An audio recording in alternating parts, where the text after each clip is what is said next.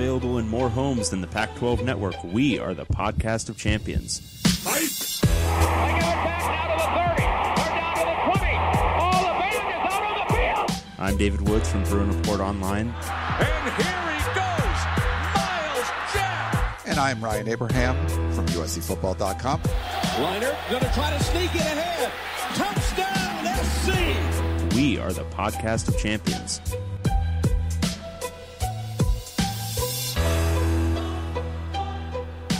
Welcome back, everybody, to the podcast of champions. I'm David Woods from Bruin Report Online, the UCLA site on the 247 Sports Network. And I'm Ryan Abraham from USCFootball.com, the USC site on the 247 Sports Network. It's still hard to say. We are the podcast of champions. That means we talk about the Pac 12 football. We love to do it. We've been doing it every week, well, almost, for the last three years.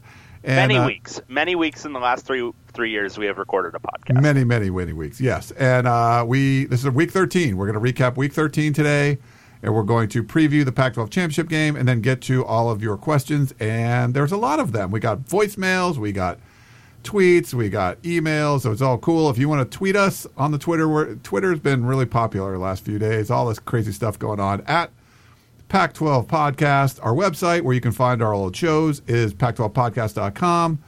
Our voicemail, Uh, 641 715 3900, then extension 734 972. Leave a voicemail. We love to play. We're going to play three of them today that we haven't even listened to yet. That's how much we love the voice. you shouldn't let them know that because they're going to try to sneak something in next time. Yeah. You, we shouldn't shouldn't let them know that. Yeah. It's just been kind of a crazy day. It's always crazy, you know, Dave. There's all this stuff going on. Like I didn't have time to like even re- listen to the voicemails yet. Like as we're on the phone, I'm like downloading them onto my little iPad here. Where you know, and and you know, within the within minutes of us recording this, like Chip Kelly's press conference just ended. You got mm-hmm. mm-hmm. firings going on at Arizona State, the team that finished second in the Pac-12 South. Like a lot of crazy stuff going on, Dave pretty light week, I think, in the Pac-12. I mean, my Thanksgiving was really light and easy. I can't, you know, didn't even think about any anything work related, of course, because yeah, man, this was crazy. Um, I mean, we're living in a brave new world, man, because UCLA just fired a coach on a Sunday, hired a coach on a Saturday, and pretty much got their first guy, and there was nothing embarrassing about the search. That's that's that like happens. new ground for UCLA right there. Completely new ground. It was yeah, incredible. Yeah, that's. Uh, I mean, that you you got a team like Florida, a program like Florida, like recent national championships, a lot of tradition. Like they had to go to the third guy. Like it's not easy. Even if everything works out great, things could fall through, and you just don't get the guy you want. So UCLA getting like the the big dog out there uh, is a pretty big deal for the Pac-12 yeah, it's it's uh, it's a big deal for the Pac-12, big deal obviously for UCLA, and you know I think the my big takeaway from it, I mean Chip Kelly, uh, probably the best chance to work out of any UCLA coach. I mean, literally that they've ever hired, but like especially in the last three or four hirings. Um, but even beyond that, I think uh, the level of commitment this showed from UCLA to actually being a big time football program is probably my bigger takeaway because whether or not this one works out, they're not trying to hire a Denver Broncos wide receivers coach anymore or a out of work uh, Baltimore Ravens quarterbacks coach or you know a guy who's sat out a year um, after failing at two NFL stops and never having coached in college. They're actually hiring a guy who's proven it at the college level at not just like he can w- run a winning program, but a program that you know competes among the elite. Um, and I think that speaks to maybe UCLA finally turning over a new leaf in terms of commitment to athletics. Yeah, it's. Uh, I I really think it's a big deal. I, people on Twitter get mad at me like could I cover USC. Like when USC was looking for a coach a couple years ago, I thought Chip Kelly would be a good idea. Some people agreed. A bunch of people did not. They're like, "No way! Why would you want that guy?" And blah blah blah. But my personal opinion is, I think he he's going to do really well in college. Obviously, we're going to, you know, kind of wait and see. But at the very least, uh, the Pac-12 had so much, so many things that were down about the Pac-12 this year. Not going to make the playoff. There's, you know, the, the the game times and all that kind of crap. That you know, ESPN trolling and there's so much bad going on for a Pac-12 team to be able to kind of take this away from an SEC team. I think it brings a little bit, you know, the the level of relevance. Um, higher in the entire conference. We saw like a kind of coaching resurgence in like 2012. Some of those guys are starting to, to be fired now, but you know this could be another one. You got Willie Taggart. We'll see what you know Justin Wilcox is able to do. Chip Kelly. I mean, maybe an Arizona State brings in like a Kevin Sumlin. Like this could be like part two, 2.0 of the coaching resurgence in the Pac-12, and you got to have them. Like the SEC, I think they probably have the best athletes, but I don't think they have the best coaches. And if you can at least get the best coaches in the Pac-12, I think it would help a lot. Yeah, for sure. And I think um, that's been a little bit of the narrative. I think a, a, large part of the narrative was kind of subsumed by everything that then happened on Sunday um, with, you know, the craziness at Tennessee and ASU firing Todd Graham. But yeah, I mean, UCLA landing Chip Kelly, I mean, that, that did, I mean, that does kind of send shockwaves through the whole ecosystem of college football because I think a lot of people who are casual observers – uh, couldn't possibly fathom a reason why somebody would pick UCLA over Florida. Um, and I think objectively, I think that's probably a valid take. Florida's probably like if you're if you're just looking for certain factors, it's probably a better job um, just from history and all that kind of stuff. But UCLA obviously has a ton of potential, as we've talked about here. Um, and Chip Kelly apparently apparently saw some of that. Um, but yeah, it's gonna be it's gonna be really interesting to see if ASU can now land somebody who's really good, and if that does lead to kind of a 2012 esque uh, resurgence in Pac 12 coaching, or even maybe beyond that. Two uh, potential programs uh, UCLA and Arizona State. Arizona State, uh, people call sleeping giant. I think you called it a sleeping very tall guy on Twitter, which was funny. Um, before we kind of jump, I want to talk about Arizona State, but before we jump into that, uh, listening to the, the Chip Kelly press conference, anything kind of stand out for you? Because it literally just ended, like you know, within a half an hour of us starting to record the show. Nothing. I, I mean, I thought uh, for for a press conference, I thought he nailed it. Um, but you know, we've at UCLA, we've watched a lot of guys um, win a press conference and then not do a whole lot. Um, and I thought he definitely won that press conference, whatever that means. Um, he said some things that were a little bit interesting. He talked a lot about trying to fit scheme to players, which um, you know, again, it's a talking point, but that's something that UCLA coaches in the past have really struggled to do.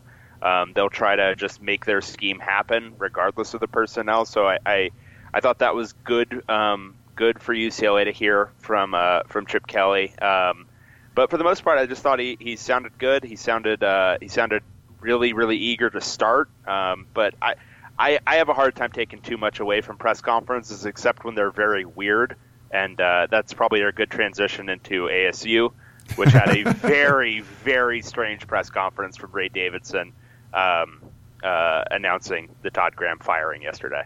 It was it was kind of strange, and uh, you know, you know, saying that one game doesn't matter all that much. Uh, you know, obviously ASU won the territorial cup, but ASU did finish second in the Pac-12 South, and he just poo-pooed that like it was nothing. Like it's a t- he said the Pac-12 South is like terrible or something. It didn't matter.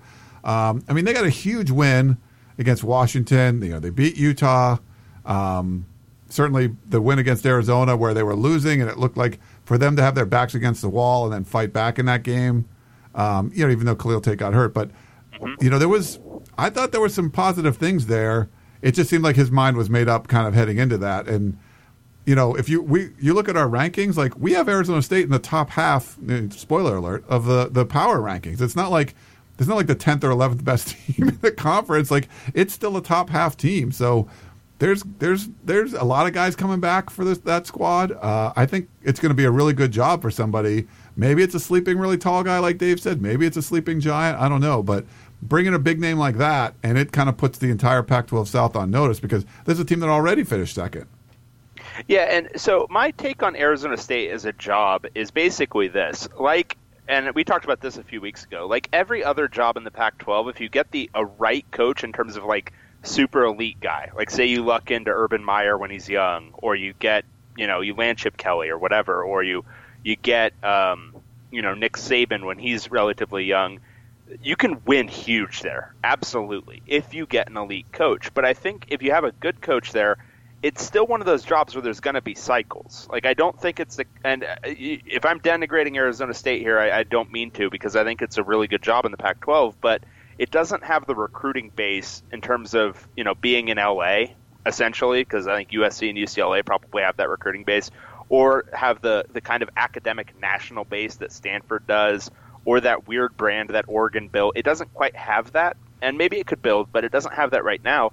And so I think it is prone to these cyclical lulls, like how a lot of schools are. You build up when you have, you know, a good group of juniors and seniors. That's when you make your run. You win a division, compete for the conference. Basically, you know, once every three or four years, you're really, you know, in that competition.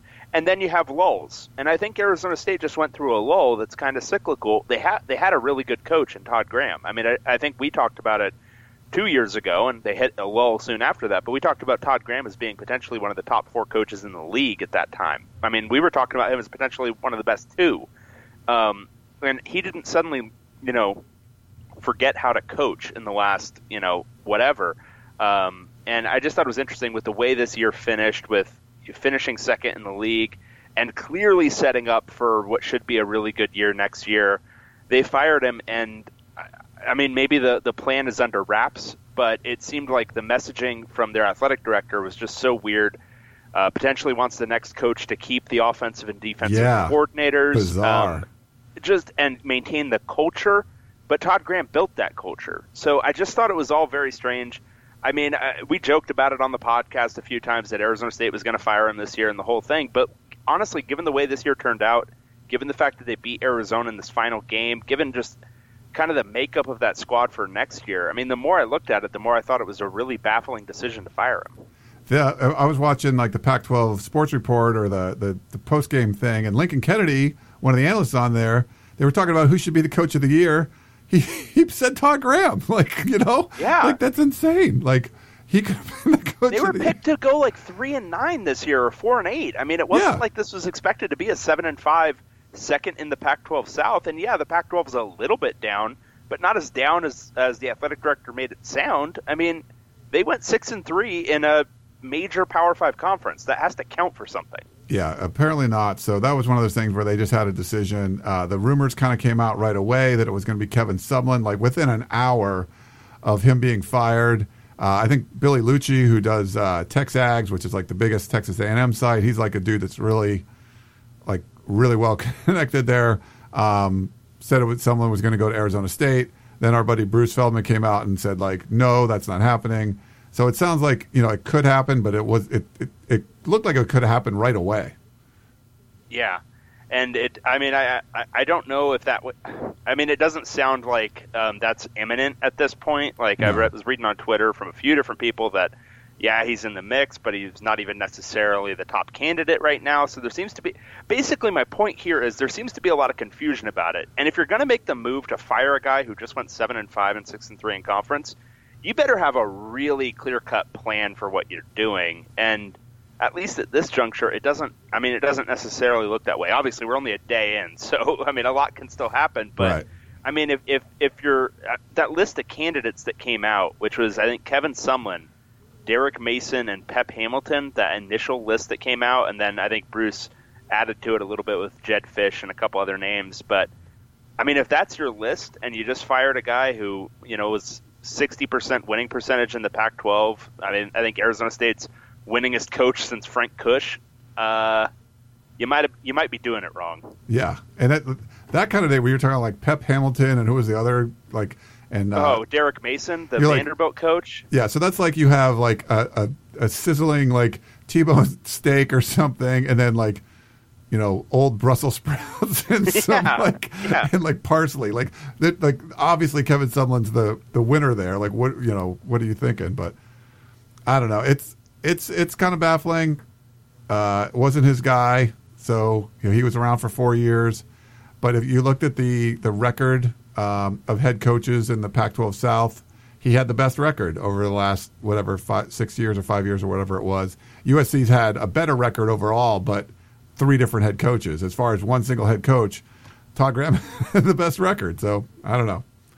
Yeah, I wonder how much of it was arms race, just seeing what UCLA did to another coach who'd had like, I mean, again, he won I think about sixty percent of his games at UCLA, um, landing Chip Kelly. Maybe I don't know, maybe that influenced the decision. Uh, I, I can't imagine it would, since he seemed pretty dead set on firing him for weeks now. But um, yeah, peculiar.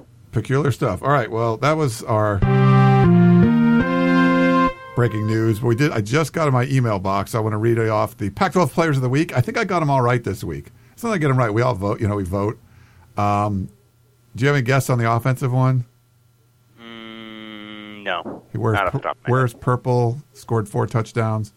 Oh, okay. Myles Uh, Gaskin. He he did. Yeah, not not Jake Browning. He threw Not for- Jake Browning. I was No. I was gonna throw out the noodle arm.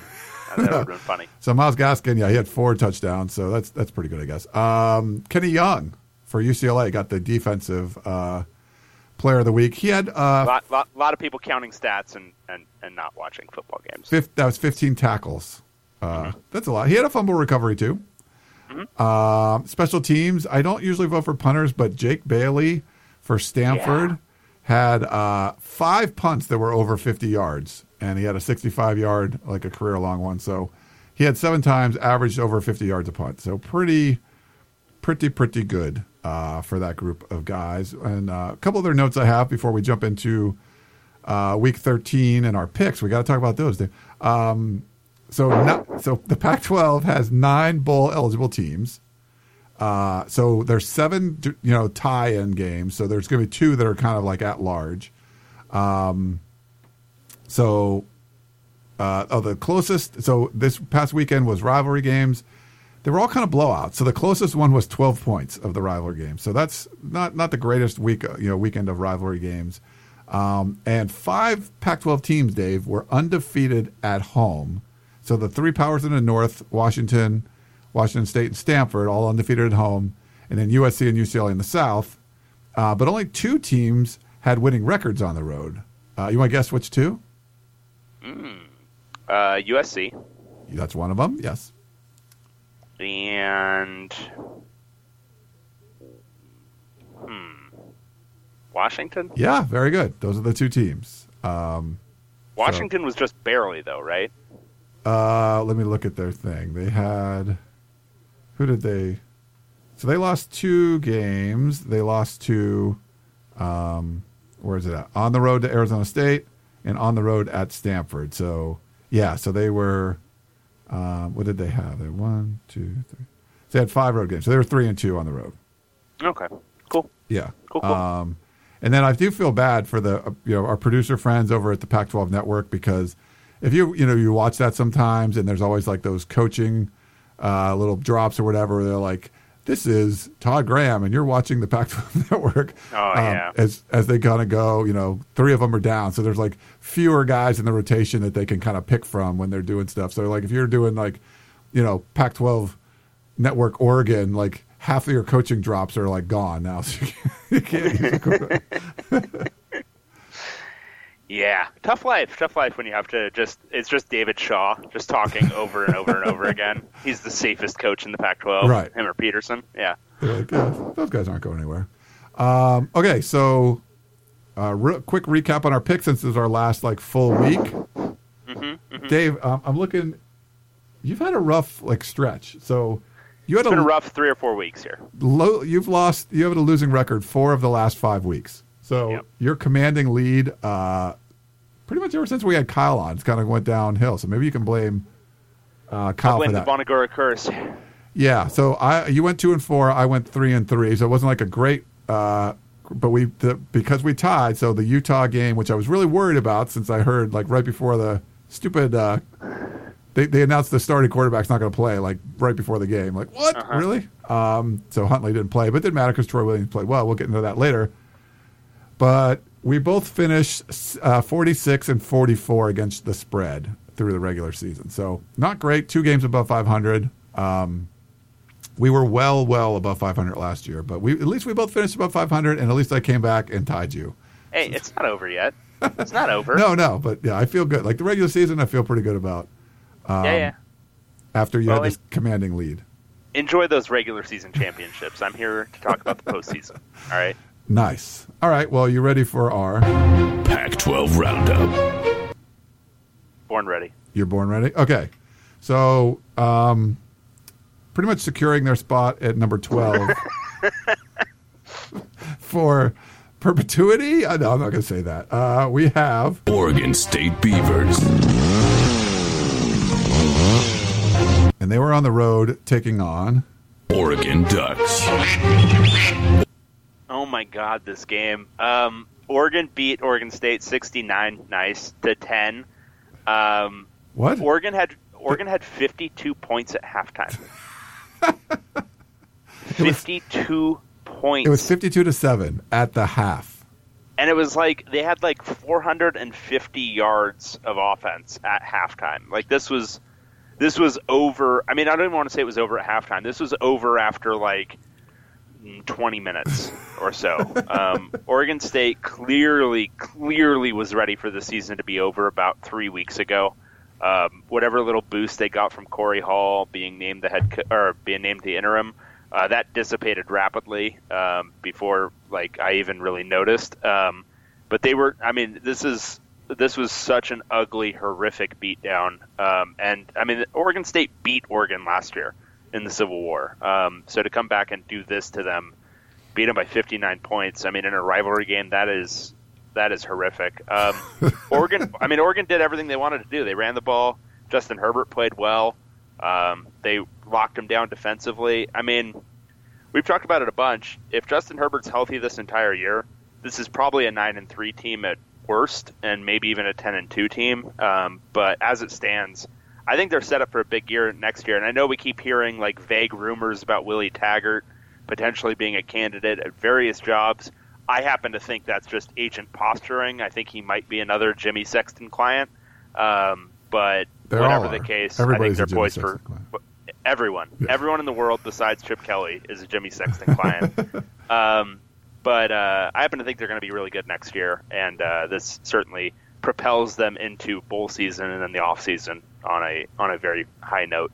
Yeah, I'll pat myself in the back. I kind of figured out the Corey Hall effect was like dying after a couple weeks, and uh, which was good. I mean, it was really good to start, but then it kind of was going downhill. Didn't expect it to go this far downhill, but whatever the spread was, what what did we have the spread in this one? The spread was Twenty six. 26. Oregon We- minus twenty six. Yeah, So we- Oregon doubled it. Yeah, and we were like- to do on a twenty six pointer. Yeah, we were, but we were all over this. We're like, yes, yes, for sure. Um, I didn't get to watch a second of this game live, and then I was like, I'm not going to, you know. So I would go back and watch parts of it. But this was actually the most points scored by anybody in this series, um, which you know you can imagine. That's a lot of that's a lot of points. Oregon ended up with 577 yards, uh, 28 first downs. Um, the Ducks defense held the Beavers to 98 yards rushing uh, in the game.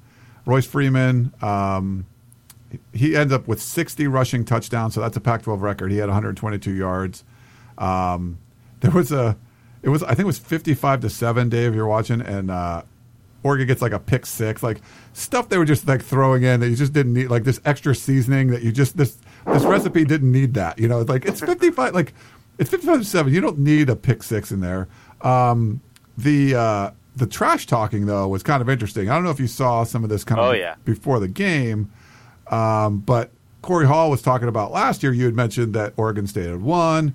It was kind of raining, and he had made some comment about he looked over and saw that the Oregon players were wearing raincoats, and they knew they had it at that point. Um, that really upset.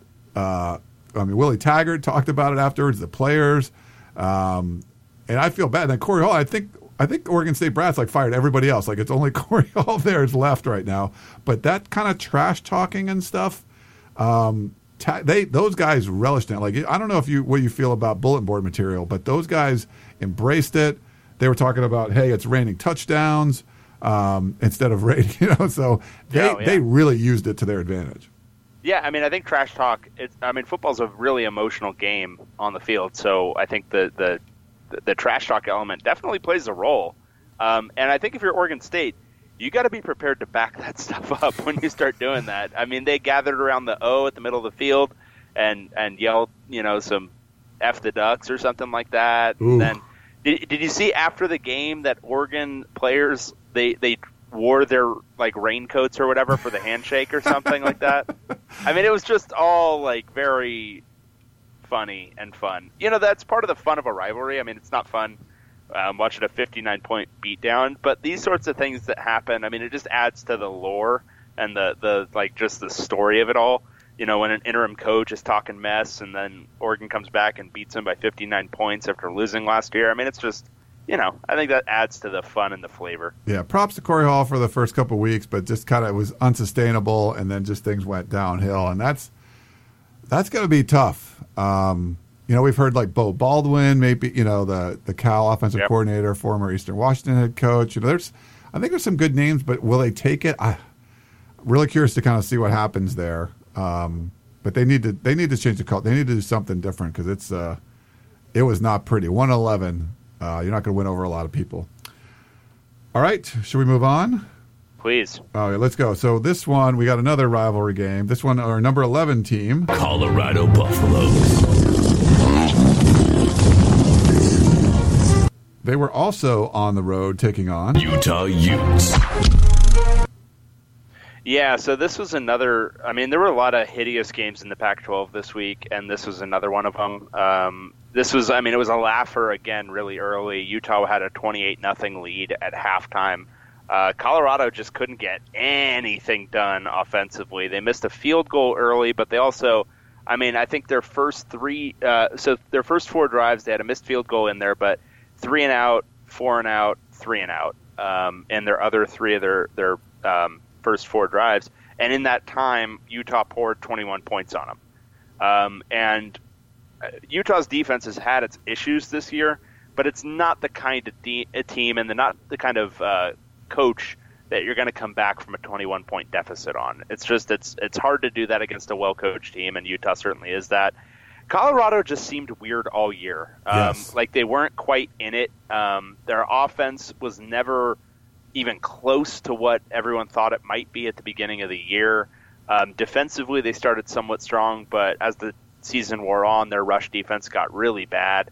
Um, they just, I mean, honestly, after the coaching job Mike McIntyre did the previous year, I didn't. Uh, this didn't look like a super motivated team all year to me. It just looked a little off um, all season long, and uh, the fact that they were able to get nothing done offensively. Steven Montez once again had a pretty just ugh, ugly day, and he looked so good last year. Um, all of that just funky year for Colorado, but you got to give credit to Utah. I was really happy that Troy Williams played a great game Yes. in his in, in his final game. I mean, that was so cool to see.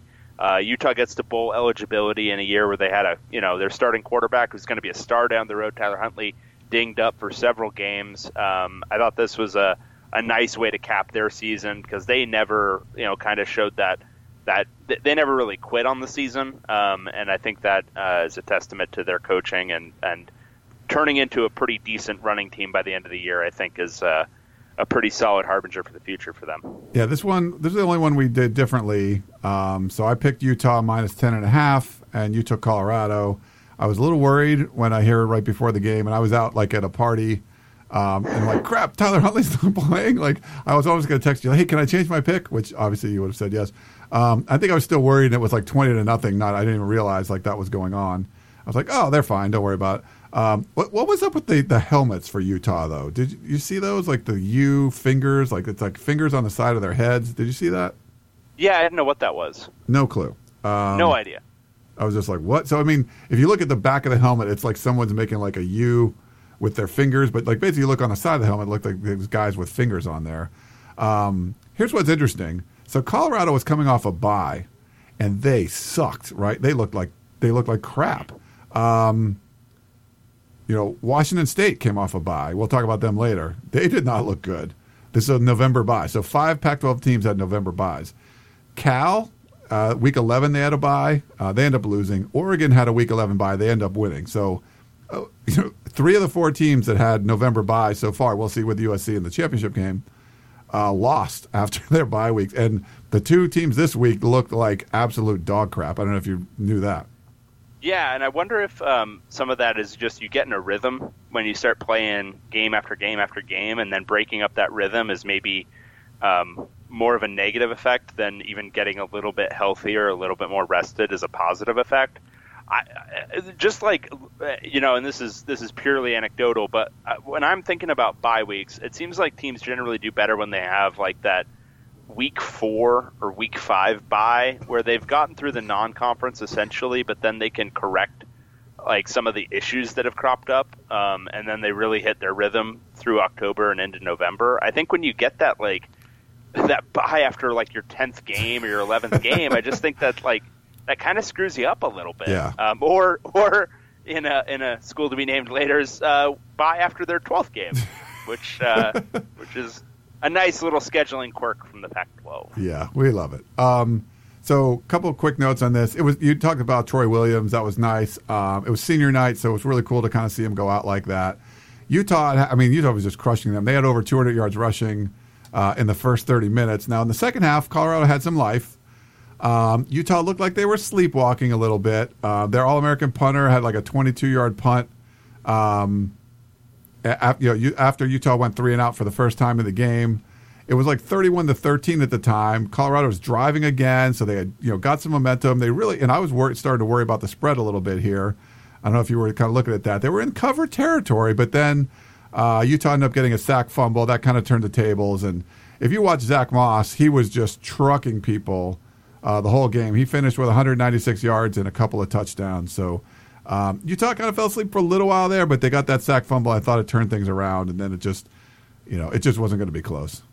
Yeah, I want to say that if you if you're allowing um, well over five yards per carry throughout a game, it's it's pretty much impossible to come back from that sort of deficit. Like you just if the team can run the ball on you and just grind clock and also convert first downs, like you're gonna have you're gonna have a real tough time. So yeah, I mean they, they got some benefit of, of some stuff in the second half that they weren't necessarily getting in the first half, but you know when Utah can run the ball like that, you're gonna have a tough time. All right, so we're going to go to our next game. Uh, I get not really considered a rivalry game, but you know, two California schools. We had uh, number ten California Golden Bears. and uh, number nine. They actually swapped places in the power rankings this week. UCLA Bruins. Yeah, and I guess this is technically like some sort of rivalry. Um, I mean, I think it's like listed as such because these are two UC schools, but I, I don't, I don't know anybody who considers it like a super rivalry. Um, anyway, uh, UCLA won 30 to 27, um, and this was actually uh, one of the more well played games UCLA's played this year. Maybe just being unencumbered by the speculation around Jim Mora and everything, and just being able to play for a, you know their interim head coach and uh, do the whole thing on senior night. But th- I thought they played really well. They played pretty inspired football. Um, they won on a game-winning field goal um, with about eight eight seconds remaining from J.J. Molson from 37 yards. All that was uh, pretty interesting and cool. Uh, Josh Rosen um, played the first half, uh, looked really really good, um, and then. Uh, the biggest issue for UCLA in this game was that Pacal's pass rush was just able to get to him over and over and over again. Uh, finally, he had one where he was just kind of thrown down on the ground. We don't. They're not saying whether it's a concussion or whether it's a shoulder injury or what it is. They just said they took him out for precautionary reasons, but he certainly didn't look right getting off the field. Um, and then Devon Modster came in the second half, uh, and he played pretty well. Um, and both those guys played pretty well, largely because uh, Jordan Lasley uh, UCLA's star wide receiver, um, had his second straight just monster game after uh, playing really well against USC. Uh, he put together 12 catches for 227 yards against Cal. So Wow. um, big couple, big couple of weeks for him. He's a redshirt junior. He actually walked for senior night, which is usually a pretty strong tell that a guy is uh, thinking about jumping. And I think with his performances the last two weeks, um, you know, he, he, he's suddenly propelled himself into a, a draftable. But all in all, uh, it was a nice way for UCLA to end its season. For Cal, you know, I thought they played hard and played well. Um, they haven't been quite the same team away from uh, Berkeley as they have been in Berkeley, but um, I thought this was one of their better road performances of the year. Um, Ross Bowers played pretty well. Patrick Laird ran the ball really, really well. he did, yeah. Um, and they, they did almost enough uh, to win this, but just uh, couldn't quite put enough together at the end. Yeah, a couple key.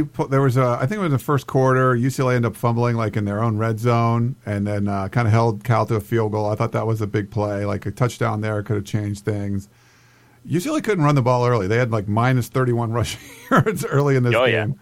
Uh, Patrick Laird, you mentioned, he actually went over the thousand-yard rushing mark. Um, not in this game because that would be a record, but like for the season, so that's that's pretty cool. Um, and I, there was a point in the second quarter where UCLA on their own side of the field, they got I think it was like a running into the kicker. They were punting. It ends up making like a fourth and short, and uh, Jedd Fisch decided to go for it. I saw you on Twitter like really loving that decision. Yeah, and uh, you know, there was a lot of talk before. I, I, so UCLA fans are a very beaten down group. We all know this. Um, and as uh, the Jim Mora firing was happening, everyone was already talking down UCLA's chances of landing a big time head coach, and there were a lot of UCLA fans talking themselves into potentially a Jedd Fisch hiring at UCLA. Um, and I mean, first of all, that's that would be a very UCLA thing to do, or at least an old UCLA thing to do. Um, but a lot of people are talking about, oh, the offense was so good. And, I mean, the offense is going to be good when you've got a guy like Josh Rosen. I don't think that's a real indicator of a guy potentially being uh, head coach material. But um, some of the decisions he made in this game, I thought, were more indicative of a guy who's a good potential head coach. And um, he made a really good uh, decision there um, on fourth and it was a fourth and six, and they punted away from their own thirty. Uh, then they get a running into the kicker, and it's fourth and one. And Jim Mora would have 100% either taken the original punt or just punted again. Uh, but Fisch not only went for it on the fourth down, but he was completely ready to go for it on the fourth down. Um, he had the whole team ready to go to go for it. Like they didn't need to call a timeout or anything, and then they just went for it. And first of all, going for fourth and one, basically anywhere on the field is the right mathematical decision. Just let's just take that as a given. Um, but the fact that he did it in that moment and did it and had it had basically no hesitation about it, I thought it was a really good sign for him, and hopefully speaks to some you know rudimentary math skills that are always uh, good to have in a head coach. Yeah, Cal ended up having like four field goal attempts in the first half, so I thought the UCLA defense kind of kept them, uh, stopped them when they had to. There was one time when a kickoff returner for UCLA caught the ball out of bounds at like the four on a kickoff. I thought that was uh, those are always fun, you know, when the guy's going to kick it out of bounds, but you know you catch it and you step out of bounds yourself. Um, but that was really kind of scary uh, in the second half when Josh Rosen didn't come out. You're like, uh oh, this could be a problem. But uh, you know, it, it took Modster maybe a couple drives, but I thought he played well after that. Um, they responded nicely. Cal tied the game, and they uh, UCLA was able to come back. Um, it just seemed to me there was a whole lot of bad special teams play, Dave. There was like bad kick punt returns all the time, and then some weird like uh, time management at the end. Like Justin Wilcox didn't use his timeouts at the end. There were, and you know he didn't kick a field goal where he, he could have kicked a field goal. I, there were some just weird spots there. I thought that was like maybe not handled the best towards the end of the game. Yeah, and I, I thought um, Fisch is. I mean, so on the flip side of the Fisch uh, as a potential head coach, I thought his end of game stuff was a little weak. I mean, they won the game and they kicked a game-winning field goal, so it's nitpicky. But um, clock management at the end was a little funky. UCLA had, I think, three timeouts at the Cal 25 with like 46 seconds to go, and they were moving the ball really well. I, I, just from like you know the whole game theory standpoint, you don't want to settle for a long field goal there. And for JJ Molson, a 37 yarder is you know, right at the edge of his automatic range. Um, you'd ideally like to get at least 10 more yards or potentially even punch it into the end zone and take the whole kicking game out of the equation. Um, I thought he played that pretty conservatively. I thought it was played pretty NFL like, but the end result was fine. You know, they, they made the field goal, but, uh, you know, that's the kind of thing I'd look for in a, you know, if you're trying to evaluate him as a potential head coach down the line, like say ASU is actually considering him, uh, that's the kind of stuff I'd look at. All right, let's move on. Our uh, next game, we like to call this one the uh, Territorial Cup, which is a cool name. We had Arizona Wildcats. And they were on the road taking on Arizona State Sun Devils. So UCLA had a quarterback injury at halftime. Arizona also had a quarterback injury at halftime of this one. Um, ASU ended up winning 42 to 30. Uh, Arizona actually had a 24-14 lead at halftime, uh, but uh, Khalil Tate uh, got dinged up. Um, I want to say it was a shoulder injury um, uh, right around halftime, and uh, Brandon Dawkins came in then. Um, and this offense just is not the same with Brandon Dawkins versus Khalil Tate. Um, it just was not working the same. Dawkins isn't and I know this is a funny thing to say when, when you're talking about Tate, but Dawkins isn't the thrower that Tate is, let alone the runner. Like he, he can't make the same throws. He actually ran the ball pretty well in this one, ten carries for 71 yards. Um, not as strong and physical a runner as Tate either, um, and so there were some first downs that he missed just because he didn't have the power to necessarily uh, break through to the to the to the sticks, and um, and throwing the ball just didn't generate much of anything in the pass attack. Um, game also kind of flipped um, when essentially coming out of um, essentially coming out of halftime. I want to say Arizona State blocked a blocked a punt. Yes. Yeah, blocked a punt out of bounds at the That Arizona five. Yeah, on Arizona's first drive out of halftime, and that set Arizona State up for a touchdown uh, from the five, and then put it a three point game almost immediately. And uh, Arizona just wasn't doing anything offensively to make up for uh, Tate's absence, and that was pretty much the story of the game. The second half was just all ASU, um, just poured it in offensively and uh, shut down the Tateless Arizona attack. For, for to give us a little bit of credit here, so we did not get the UCLA game right. I think the uh, Bruins were favored by like seven. They didn't cover. Uh, we didn't get this one right. It was a pick 'em. We both picked Arizona. We were we were covering both games when the starting quarterbacks went out. We were covering The- both games at halftime. Yeah, Covering both of these at halftime. but the but at halftime the starting quarterbacks went out, and it was uh, so so this one started. Actually, the home teams now won the last five of these games. So uh, just a little note there, territorial cup. It seems like that's good for the home teams. Um, it was all Arizona to start. ASU went three and out. Arizona touchdown. ASU three and out. Shanked a punt. Arizona touchdown. Then they bounced back and then they scored it. But it was still you know all it was all Tate in control. Um, you know, in that first half, they get the ball. I think it was right before halftime, and they're driving, and they end up trying a, um, what's it called? They tried a hail mary, and that's where he got hit, and so he really got hurt on that last play of the second half, and then you get Brandon Dawkins uh, starting. So it's I think that fired up the Sun Devils a little bit uh, in the second half. And that block punt you mentioned, I thought was huge. They had another, so it was a, a snap that was the it hit the punter in the hands and he dropped it, and then they got it blocked. There was another punt where the, the punter dropped a snap and he ended up trying to kick it left footed, and Rich Rod ended up making a comment afterwards like we can't even catch a punt. Um, but if you look at the like Arizona had 439 yards, uh, 24 first downs. ASU had 390 yards and 18 first downs. But really, some of the mistakes in the second half, um, ASU just capitalized on them, and it was just you know um, they actually had more. Turn- ASU had two turnovers. Arizona only had one. But ASU was able when they got the ball. They were 11 of 13 on third down. So I thought they they, they continued to move the sticks a lot better than than Arizona. They were seven of 16. It's not bad, but ASU just was really good on third downs and uh, capitalized on some of those mistakes, like the the screwed up punts and and just you know obviously with Tate being out, that was a big deal in this one. It just it was too you know you hate the tale of two halves cliche or whatever, but that, that's really what it was. Yeah, and uh, so much of this was the fact that Arizona was consistently getting long fields to drive on in the second half, and Arizona State was consistently getting short fields. You know, the offense only had to go two plays five yards, eight plays thirty yards. Um, then there was an eight play seventy five yard, but then later on it was a nine play thirty three yard to score touchdowns. Um, so I mean that's when you have uh, three touchdown drives in the second half that only have to go a max of thirty three yards. That's that's pretty good for your team. Yeah. Uh, Arizona's inability to punt the ball, consistent turning the ball over. Uh, that I mean that that was the tale of the second half. And again, that's so much of it is they weren't they didn't have Tate out there who makes better decisions with the football, who can run a little bit better than Dawkins, who can throw a lot better than Dawkins. Uh, and when you don't have him out there, you're going to have to punt a lot more. And Arizona hasn't been a good punting team this year, um, and it's just not setting yourself setting yourself up for success. I mean, this is a game where again you see how different this Arizona team is when they don't have Khalil Tate. Yeah, it's night and day. Um, and you know, if you're Todd Graham and you're in the locker room, you're like, "Oh, guy, okay, guys, here we go.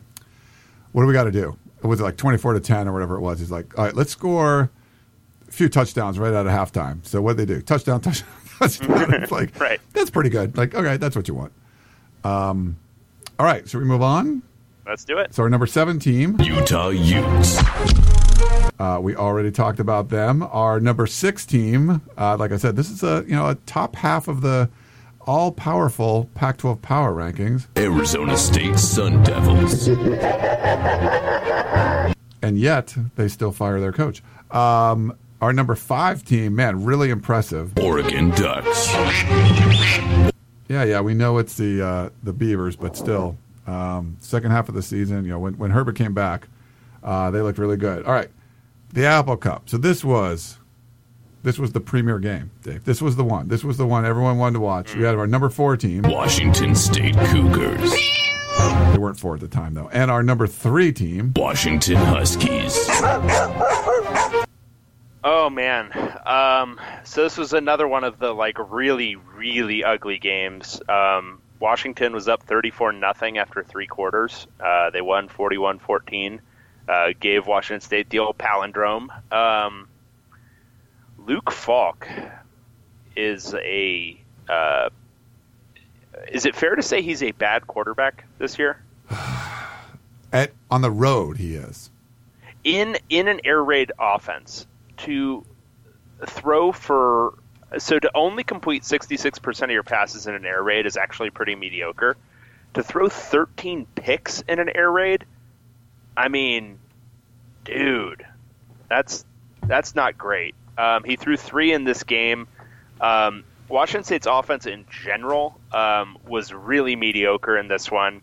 Um, I know Falk threw for 369 yards, but they ran for negative 24. Falk took some egregious sacks in this one, some that he had to take, some that he didn't have to take. He turned the ball over three times throwing it. He also had a bad fumble. Um, he was, I mean, he was, he had a miserable, miserable, miserable Yeah. game. The interesting part for me was that Washington State's defense, which had been so strong for most of this year, was able to do nothing against this Washington rushing attack. Um, Washington was running the ball from the beginning of the game, and it just never let up. Uh, Jake Browning had to do very little in this game. Myles Gaskin handled the load. Salvon Ahmed did a great, great job. Um, this was just, I mean, it was a comprehensive beatdown from Washington over Washington State. Uh, just able to, I mean, it's inexplicable how bad Washington State's defense was in this, and I think Washington had some stuff scouted out because if you were watching the the game, especially when they would show the like 22 film, um, every time Washington State would slant its defensive line or come in at an angle, Washington ran just in the opposite direction and would just get these huge chunk yardages. Um, and it, they must have had some sort of tell to know how the line was going to slant on certain plays and certain situations. Um, but this was probably the worst game for Washington State's defense, the worst game for Alex Grinch and his defense. Um, but Yeah, yeah, oh boy. the second best you know run defense in the conference just got gashed and it was sort of like you know big brother you little brother grows up with big brother gets the crap beat out of him all the time little brother goes to like martial arts camp and like working out and like comes back and you're like oh yeah it's, you know it's on and big brother just smashes him it Oh, doesn't yeah. matter um, it was so bad like even pregame dave i don't know if you saw this like mike leach and chris petersen are hanging out Mike Leach, you know, trying to eat a banana. He can't even get the damn banana in his mouth. Did you see that? That was ridiculous. That was- I did not see that. was I did not see that. they actually show, yeah, they were showing them like just kind of chatting out. And it was, it was like I think someone made a meme out of it or something too, like him trying to eat a banana. Um, Jake Browning. So this is why we criticize Jake Browning. Like obviously Washington dominated. Browning was 11 of 17 for 93 yards. You know, like he didn't need to do anything in this game, and that's there's so many of Washington's wins or kind of times where you don't need Jake Browning to do all that much. He doesn't make any mistakes. He's fine. Um, until we saw that, you know, the comeback game, um, you know, we didn't really see uh, what was that the uh, the Utah game where I thought he played well. Um, you know, these are the kind of games where you're just like, yeah, it's like Jake Browning was there, but he wasn't like an integral part of like of this. You know, obviously Myles Gaskin, four touchdowns, 192 yards. The weird thing you mentioned, so 14 rushes for Washington State. Most of those were Falk, like getting sacked and stuff. Um, that's the fewest rushing yards by either an Apple Cup team ever. Um, Jamal Morrow only got five carries. There, were, I think they had six attempted rushes. Like, how do you do that? Like, he had he had ten catches for seventy six yards, so he was involved in the offense. But it's like Mike Leach decided we are not going to run the ball, and they didn't. Yeah, I, I think there was a weird dynamic between Leach and Falk all year because Falk. So I think a lot of their running game is calls at the line whether or not Falk wants to run it or not. Um, and I think at the beginning of the year they might have been running the ball a little bit more than um, than Leach would like. Um, I think against, I mean, they had Morrow himself had double digit carries in four games this year, which is kind of a lot for a, for an air raid scheme, and they seem to really shut that off in the last couple of games, um, not running the ball more. And I don't know if that maybe that played into the dynamic that was kind of weird between Falk and Leach. I mean, Leach pulled them in two games this year, um, and Falk just never looked quite right this season. I mean, he kept you know, checking down to underneath receivers, even when there'd be something open downfield. He just looked kind of tentative. I mean, it's just it's weird the way his his career went, um, and I wonder how much that affected the rush game and whether or not they even ran the ball in certain games. Because I think a lot of it is on him to make that decision.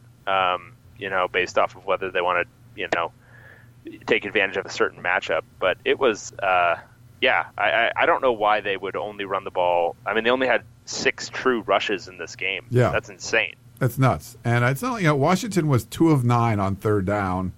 And actually, Chris Petersen after the game was mentioned in like doing well against the defense, and they did pretty good on third down. Like, not really. Um, but there wasn't a lot of negative plays. Uh, Washington State ended up uh, forcing four. They usually force a lot more than that. Washington ended up seven. Washington did a lot of those negative plays with just a three man rush too. Like they just dropped dudes into coverage, and that's how they got you know like a bunch of tip balls. You got the the three forced interceptions, and that strategy worked. If you look at Washington State's first ten drives, I'm going to read these to you. Okay, punt, punt, interception, fumble, punt, punt, interception, punt, interception, punt. So you know, by then, uh, it's game over. Yeah, and they only scored once. I mean, Washington was done with the game. I mean, it Yeah. was it was the fourth quarter, and they were up by 34. I mean, it was like this was the, it was a laugher at that point. So, yeah, I mean, I, I don't know. I, it's going to be interesting to see what this Washington State offense looks like next year. If Leach is still there, we'll see about that. Um, he's certainly getting named as a candidate for a couple different positions. I don't know how likely any of that is, but assuming he's still there, have defenses caught up to this offensive scheme, or was this a Luke Falk issue? I think that's going to be maybe a storyline this offseason. No, I think you're right there. I mean, I, it's just it was much more inconsistent play from him all year. Leach didn't. Leach was asked about uh, if they wanted to bench him, but he, I think he felt it was just the team was playing poorly more than just him. Um, and I, you know, losing Hercules Mata'afa too, he got ejected for targeting, which I didn't get to see the play. Did did, did you see that one? Was it like a real targeting? Yeah, no. I mean, they, they they thought it was on the. It wasn't a dirty play. Like he was he was actually tackling heads up, um, and he hit. Uh, I think it was Browning. I think it was um, on basically the chin guard. Um, and so, yeah, by the letter of the law, it was targeting. It was another one of those that you know we've talked about this on the pod. It would have been that flagrant one, not the flagrant two. Gotcha, like a okay. 15, a 15 yarder for sure. The kind of thing that knocks a guy out of the game. Eh, I didn't think so. Yeah. Um, Dante Pettis ended up getting hurt in this one, but didn't really matter. This is five straight Apple Cups for Washington, so they've dominated the series. And Adam Jude, who does a great job uh, covering it for, for, I believe he's with the Seattle Times. Um, so the four Apple Cup showdowns for Chris Petersen, uh, they've outscored Mike Leach's Cougars 162 to 54 overall and 90 to 13 in the first half. So this was right along those same lines where it just just a blowout in the first half. Yeah, ugly. Little little bit ugly. Okay, um, so now uh, we're going to go to our uh, our number two team. Stanford Cardinal. It's been a while since uh, Stanford's been up this high, uh, and they they they were a non-conference this week. They took uh, hosted Notre Dame. Notre Dame, uh, Stanford won 38-20. Uh, a little bit of a deceptive final score. This was a much closer game uh, for most of it than you would think from that score.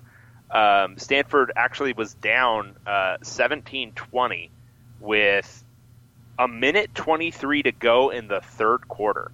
And then they poured on 21 points really quickly. It was actually really interesting to see the way it happened.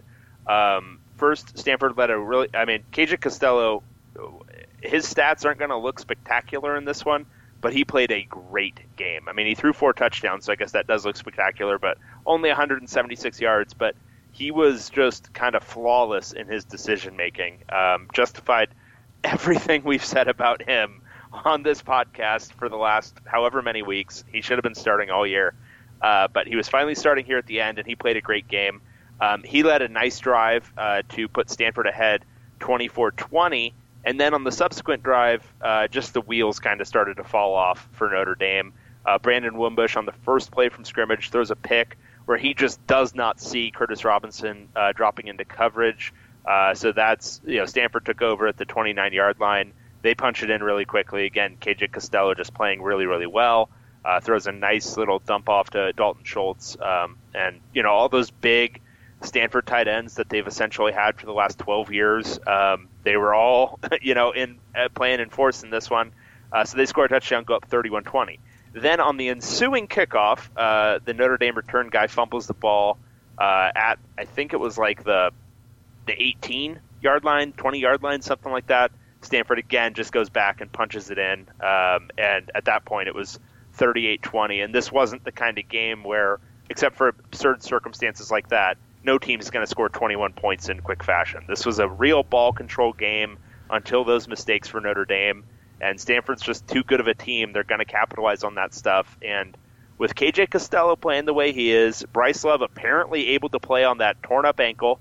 Um, he averaged six yards per carry in this one, so he's you know even having to come out every other every other play because his ankle was bothering him. He was still phenomenal. Uh, this is a different Stanford team uh, playing pretty well here at the end of the year. They are, and uh, if you look the first half of the game, I thought it was back and forth, uh, but there was no turnovers, and I think that was kind of the key.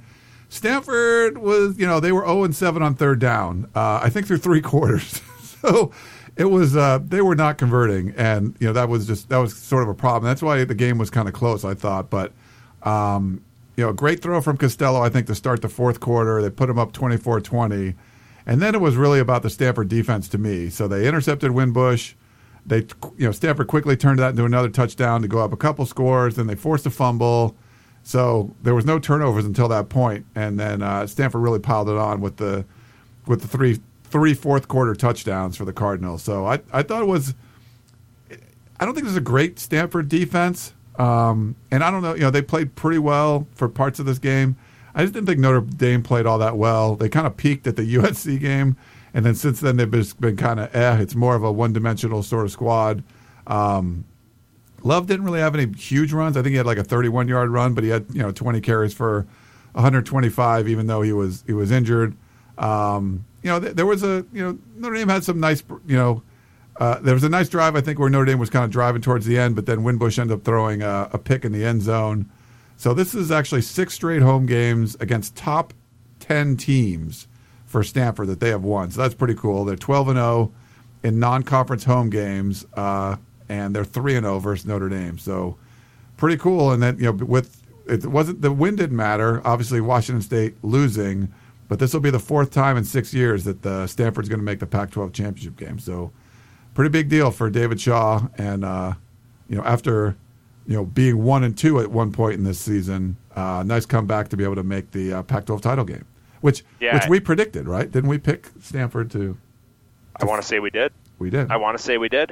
Um, and I mean, to end up nine and three with this team, especially after the way they started the year, looking really shaky. The fact that they've had no real stability at quarterback, mostly through their own doing, but the fact that they haven't had that and they've still, I mean, they they were three points against San Diego State and three points against Washington State from being eleven and one. I mean, that's a real thing. That's true, Yeah. and that's crazy. Um, I think once David Shaw realizes what he has in KJ Costello, um, even beyond like starting him at quarterback, but I think he could be doing more in this pass game. I thought, you know, one of the things that was clamping down on the Stanford offense early was the Stanford offense. Um, they tried to do a lot of that power stuff that they're just not quite equipped for. Um, and so a lot of their third down issues were just trying to do that, you know, kind of ogre package stuff that um, teams first have really scouted out. And they didn't seem to be willing to play action out of it or do anything besides just kind of pound it up the middle. Um, and I think once David Shaw starts to really trust Costello, and maybe that doesn't happen this year, maybe it's a next year thing. But once he starts to really trust him, I think the the offense is going to get the, you know, the the the the child wheels. What am I saying? Uh, the, the, the you know the training wheels. There we go. Training uh, wheels. Training wheels taken off of it, um, and then potentially get back to being a pretty elite unit next year. Yeah, it's. Uh, I mean, you want to say like Pac-12 schedule, like we talked about teams getting screwed. They did lose their two games after they came back from Australia. You know, so Yeah. like, um, after that they were pretty good. Now, and you know, I, I did a USC podcast today where we'll talk about the championship game in a little bit, and was like, "Oh, Stanford's been playing well, like the you know second half of the season." Not not the. I mean, they they got really lucky to beat Oregon State, you know, by a point. Um, there's been some you know, kind of moments where they just weren't even looking all that good. But I, you know, you look at it wasn't a d- dominating win against Cal, but they got the win. You know, it was a, really good win against Notre Dame. Um, you know, being able to beat Washington on that Friday night game, um, it's you know they're going to have some momentum going into this Pac-12 championship game. And even though, uh, if you listen to, to David Shaw on the conference today, um, you know, ideally you don't want to be coming off a tough game like that and then turning around in six days and and playing the Pac-12 championship game against a team that's coming off a bye. Uh, he said that no one deserved to buy more than USC though because they got you know they have 12 weeks in a row. But the, the the nice part is, Dave, at least they only have to drive. They're not like if it was Washington State and they were going to go to Seattle, come back, and then six days later try to fly to Santa Clara to play arrested USC. That would be a lot more unfair. At least Stanford can drive. Yeah, exactly. And so um, I think it's going to be a, a fun game, and we'll, you know, we'll get into our real preview in just a second. We still got to name who our top team is Oh, all in the, the, the power rankings. The- Come on, Ryan. We have an order of things here. The podcast of champions, power rankings, the end of the regular season. The number one team is, USC Trojans. Honestly, and I And of just picked that myself. I'm a homer. I just did that myself. Dave had no say in the, the rankings. yeah, no, I had I had no say, but it's I mean, come on, it's valid. Uh, so USC taking on Stanford. Are we ready to jump right into this? I think we uh, I think we should. We don't have a whole bunch of games to preview this week because there's only one game left. Um, Yep. We'll do bowl previews and all that kind of stuff, but yeah, it's uh, USC versus Stanford. All right. So this game is going to be on Friday at 5 p.m. on ESPN. Uh, Stanford playing USC at what is it? Levi Stadium. Is that what we're calling it these Levi, days? Levi. Whatever whatever placeholder it is before the Vegas Stadium gets built. Uh, USC is favored by three Wow. points. This opened at two and a half, moved to uh, USC by three. Um, really interesting game because there's a lot at play here. First, these two teams have already played this year. Uh, USC beat them 42-24, and the game was pretty ugly. Actually, USC played really, really well in that game. Stanford did not play pretty well, um, and they were still starting Keller Chryst at that time, Yes. um, which was a different animal. Um, I think I don't think Stanford Costello even made- played in that game. I don't think they brought him in at all. I don't think he did either. Um, and so this is a, a different animal of a Stanford team since then. KJ Costello is obviously much more of a gamer, much more of a guy who can make things happen, uh, can do a little bit more outside of the pocket, and just kind of freelance a little bit more than Keller Chryst, and has also just been a more accurate, better thrower. So from that perspective, Stanford's offense is a little bit better. But uh, Stanford did have a healthy Bryce Love at that point, and uh, Bryce Love, for all that he's doing right now, is not healthy, and this game is coming after uh, just uh, six days off or five days off. Um, you know, only six ga- days between Stanford's last game and this one. So there's all that playing into this, and then but USC is actually sort of going on the road for this one, whereas Stanford is playing a pseudo home game, and road teams have generally not been faring too well in the Pac-12 this year. I don't know. How are you breaking this down right now? Well, the the the bye week is interesting because, like I talked before, you know, there's five November bye weeks. Uh, three of the four teams have lost and look bad doing it. Um, now USC really just kind of took the week off for their bye week. Like they didn't do anything last week that I that we've seen. They're going to start. I'm going to go to their first practice today, right after this podcast. Um, and I'm curious to see kind of how they, they use it to, to prepare. But I think this was a team that just needed a week off after the 12 straight 12 straight weeks. You talk to the guys they're like they've never done that in their lives before, which I guess makes sense. Like you're never going to expect to be do that.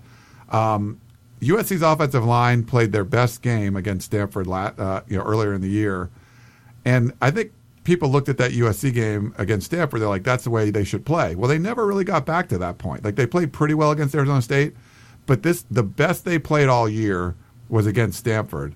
So basically, 11 other times they played, they didn't look this good. I'm not expecting them to look as good as they did, and I think Stanford's going to play better. I think Costello is going to be a little bit better at taking advantage of some of the mismatches on the outside with the tight ends and stuff. And USC's secondary has given up a lot of big plays this year. Now they force a lot of negative plays, and uh, you know I think you can kind of get teams off, you know, uh, you, know behind the chains a little bit. So maybe you give up one big play, but you get a sack or something, and USC you know gets a lot of sacks, and maybe you force a team to punt. To me, it's going to really come down to it's not been a great Stanford defense all year. Uh, USC's run offense it should be good, but they didn't really take advantage of UCLA, which was like the worst run defense in the you know in the world. Um, you know how well does Sam Darnold play? If they if it's similar like the, I think it would be similar to Notre Dame game, but if USC starts turning the ball over, Stanford will win. If USC doesn't turn the ball over, I think they they can win. But um, I, to me, it's kind of a pick 'em, Dave. Uh, I'm not really sure. It's just hard to tell which USC team, which Stanford team are going to come out. But I, I kind of have a feeling the first half of the Notre Dame game will kind of give a feel like th- this game might look a lot like that. Yeah, what, what I would say is so Stanford's rush defense hasn't been great this year, um, but it has been better of late. Um, they've given up 4.6 yards per rush attempt this year, but 4.2 over the last three games, which is you know getting into the top 40 range. Yeah, um, especially against Notre so- Dame is one of those teams. You know, and Notre Dame is a good rushing attack. Yes. So so being able to do that, I think, was impressive. That's the kind of thing that might, um, you know, potentially get them uh, in a more competitive situation against this USC rushing attack. Um, the interesting, I, I think there are some matchups in that USC secondary that maybe favor them against a team like Stanford more than against a team with really athletic receivers.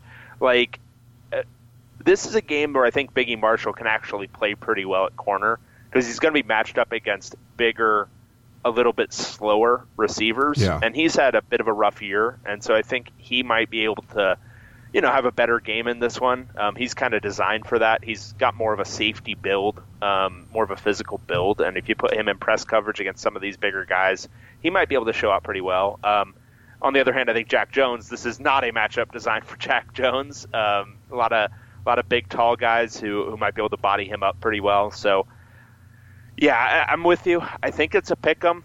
Um, I think for me, I'm going to take just based off the home road splits for for everybody in the Pac-12 this year. Basically, um, I think I'm going to take Stanford to win. Um, I think you know they've been there before. There's a lot of factors in this for Stanford. I think KJ Costello is playing well. He's playing like Kevin Hogan reincarnate in big games, um, and I think they're just playing playing well at this point in the year. They've you know they just knocked off a top ten team.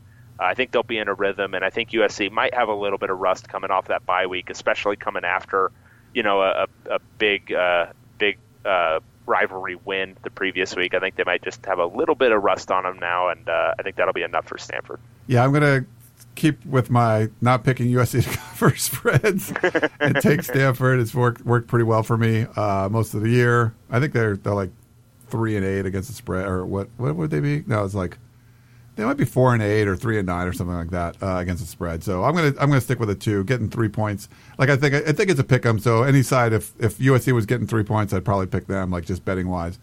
Um, but yeah, I think I'll take Stanford in this one.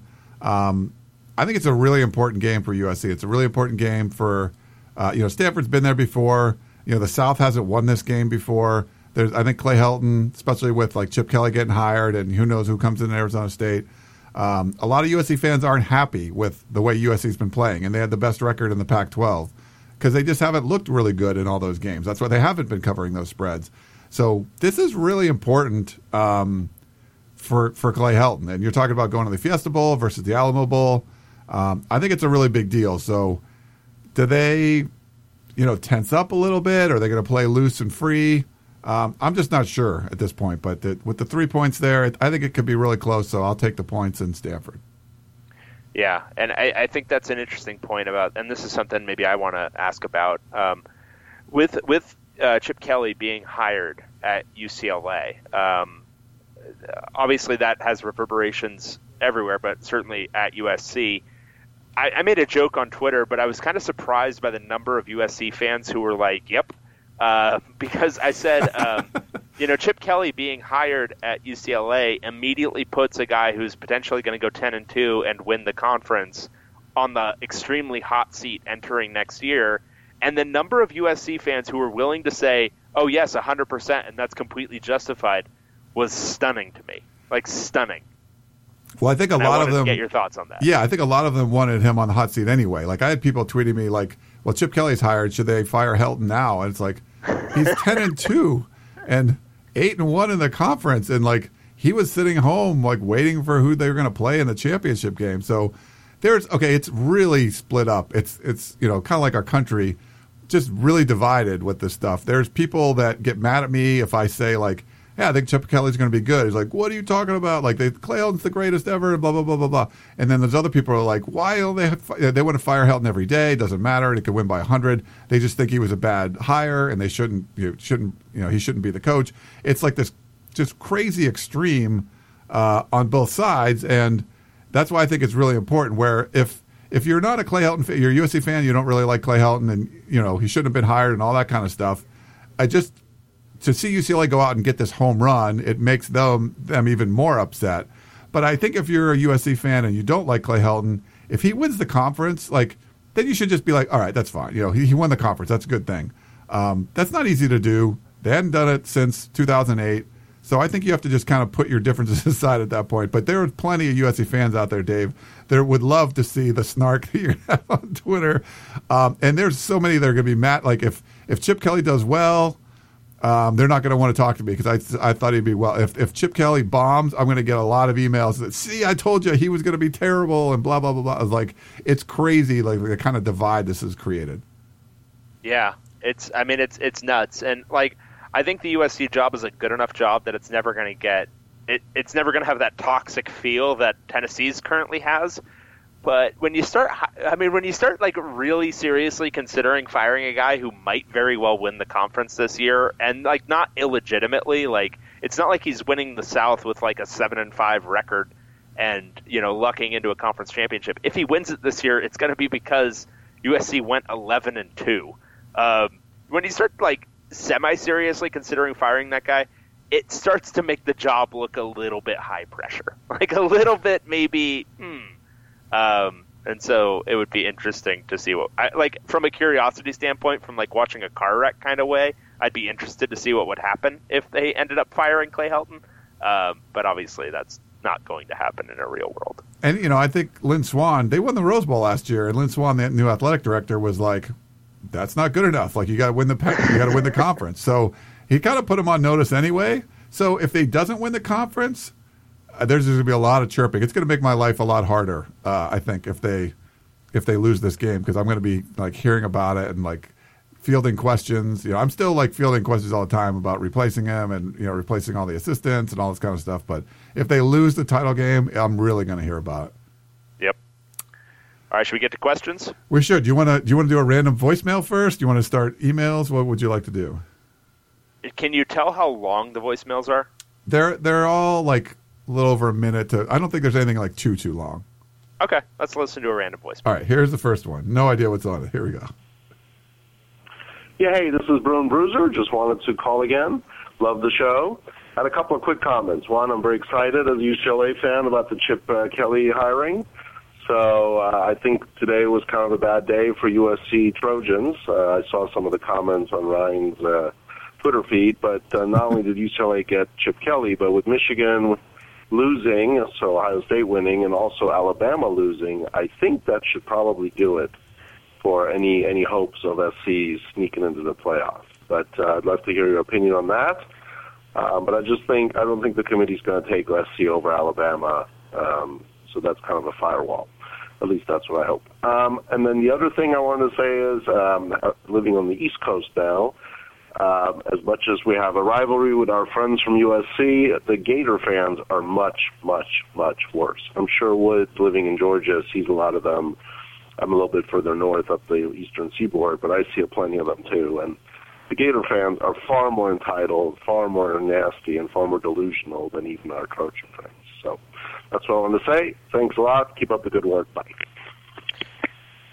You know, that was actually a pretty common sentiment uh, among some UCLA people I talked to, which was like, oh, wow, listening to all these SEC people, it really makes you develop some fondness for, for the USC fans across town because at least they can form sentences and, you know, have, have reason and logic to back them up. But yeah, um, no, I mean, SEC fans, they're, they're a whole, I mean, you're married to one, I but they're a one, whole. yeah. They're a whole brand of crazy, like a whole a whole new brand, and it's great, and we love them for it. But man, um, but yeah, I mean, I think USC is probably out of the playoff conversation. Yes. I think not enough dominoes fell um, this past weekend, but that's fine. I mean, this wasn't a Pac-12 league that was gonna. Um, that I don't. I don't think anybody was. I don't think anybody is eager to see one of these Pac-12 teams play against anybody included in that playoff conversation right now. I think all of them. I think Auburn would just crush the life out of anybody in the Pac-12. I think Bama still would. Um, so I, I think any any Pac-12 team should be completely fine going to the Fiesta Bowl and just having a nice season. Yeah. Do you want you want to jump? I don't know where where did our questions start on the emails? Uh, we're starting with Eric. You want me to start Okay. off there? Yeah, yeah, go ahead. All right. Comments for the podcast Ooh, of champions. Man, long. Holy crap. Yeah, this is from Eric. Uh, hi, first off, let me say I enjoy the show. The Washington Huskies are my second favorite team behind my alma mater, the Oklahoma Sooners. And I rely on your show to give me some insight into the rest of the Pac 12. I am emailing, emailing because I have a few thoughts on the UW versus Utah game. Uh, in your last show, you talked about the head scratching decisions Kyle Whittingham made at the end of the fourth quarter that helped UW get the win. These include trying to win the game in regulation by passing after the game was tied and calling timeout when UW had the ball, hoping for a win by screw up. Think UW versus Arizona in 2014. Actually, Whittingham was rolling the dice all throughout the game. He also went for it on fourth and one at the 47 early in the first quarter. That's not rolling the dice, that's the right move. went for an onside kick in the first quarter and went for it on fourth and 17 deep in their own territory early in the fourth quarter with the game tied. Without these plays, Utah could have had 17 points and 150 plus yards less than their final total, resulting in a comfortable Washington win. So it's no surprise they kept rolling the dice late in the game since it had been going so well up to that point.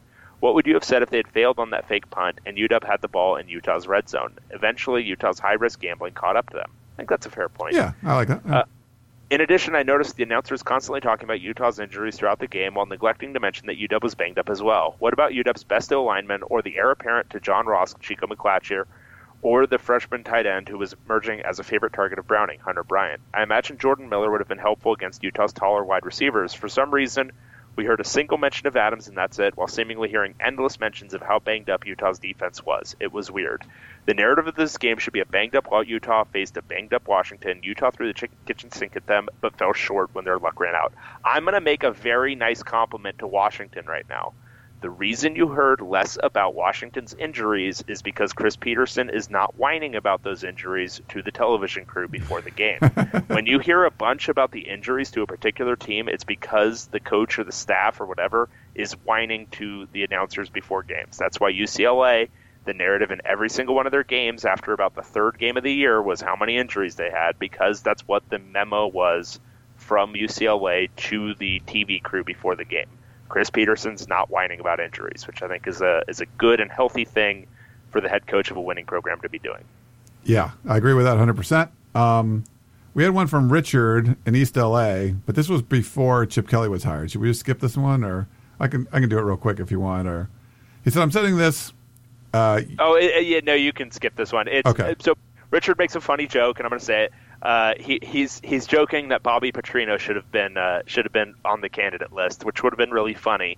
Not necessarily a fit at UCLA, at least in olden times, but here in our brand new era where UCLA is out here hiring Chip Kelly, maybe. yeah, Uh, I think I think Bobby Petrino is a great offensive coach. Um, like lowest character guy out there, but great, great, great offensive coach. yeah. We had, this one's Colorado Utah rivalry. A suggestion. He said apparently this was a rivalry until around uh, 1962, and he gives us a, a, a Wikipedia page, Rumble in the Rockies. If they want to build up, they should build that up. They should do two things: uh, revive the name Rumble in the Rockies. It's a great name. I kind of like It that. sure yeah. is. Yeah, Uh, 100%. create a trophy. Every dumb game in the Big Ten has one, and players get really excited and parade around the field with it after a win. How about the horn of a mountain goat? Michael, maybe Michael should be like the commissioner of the Pac-12. Like Michael, we're gonna. Michael has shown more qualifications in this email to be Pac-12 commissioner than Larry Scott has ever shown. So, Michael for Pac-12 commissioner. We love it. Let's do it. All right, uh, next one. Uh, this is from John from San Jose. Ryan and David, thank you for a great year with your honesty in covering the Pac 12. This morning I saw the news about UCLA hiring Chip Kelly. It is a big boost for UCLA and the Pac 12, but makes Trojan fans nervous. My questions for both of you are David, how quickly would Chip Kelly turn UCLA into a legitimate threat for the Pac 12 title and a playoff contender? So here's the I mean, that's the big question, right? Um, now, I think if he's a truly elite coach, um, and I think he is, but it, it, we should see. I mean, everyone out there should see results immediately. Um, and I don't know if result is a playoff contender in year one, but I think there's enough talent in that program. Um, I mean, with the way, all the way they played this year, there's still a ton of talent in this program. Development got very bad this year. Uh, scheme was very bad this year, but there's a lot of talented bodies. I think going nine and three next year is completely doable. Um, the schedule's a little bit tough. They get Oklahoma in the non-conference. That'll be a tough game. Uh, but I think it's there to do nine and three, and whether you know going six and three or so, or, or five and four, or whatever, or no, five and four, but uh, seven and two or six and three, and and the conference will be good enough to win the South. That'll depend on you know whether Sam Darnold comes back or what happens with ASU, or you know if Utah can put it together again. But um, I think they should be in competition for the South next year, and then I think within two years, if Chip Kelly is what we all think he is, I think they should be competing in a real way for the Pac-12 conference in two years and uh, potentially a playoff berth at that point. Agree there, and he wants to know how worried should USC be about Chip Kelly at UCLA on and off the field. Um, no, I mean I think it's I think it's something that like it's a rising tide lifts all boats, that sort of thing. Um, I think it makes USC have to get their house in order. I think they kind of you could almost argue they kind of sleptwalk to a ten and two season this year. The the big you know the the Pac-12 South wasn't all that great. Um, they didn't lose a game in the Pac-12 South, um, but I, I, they didn't look really good like the whole way. And I don't think you could do that if Chip Kelly does what I think he's going to do at UCLA. You're not going to be able to do that um, every week, you know, every year. So I think it's going to make you know USC is going to have to kind of you know internalize and look at themselves and say, hey, we need to do this better, we need to do that better. So if anything, um, I don't think you're like it's something to be worried about, but it's something that you're like, hey, it, maybe it's a wake up call, you make yourselves uh, do some things better than you were doing, I guess, at this point. Yep. Uh, okay, let's see. Next one we got. This is Dave. Uh, hey, Ryan and Dave. What a week. Ryan, it's really crazy. I keep reading on the P that UCLA would never be the destination for an elite football coach. And then I learned that Chip Kelly is, in fact, uh, not an elite football coach from the same people.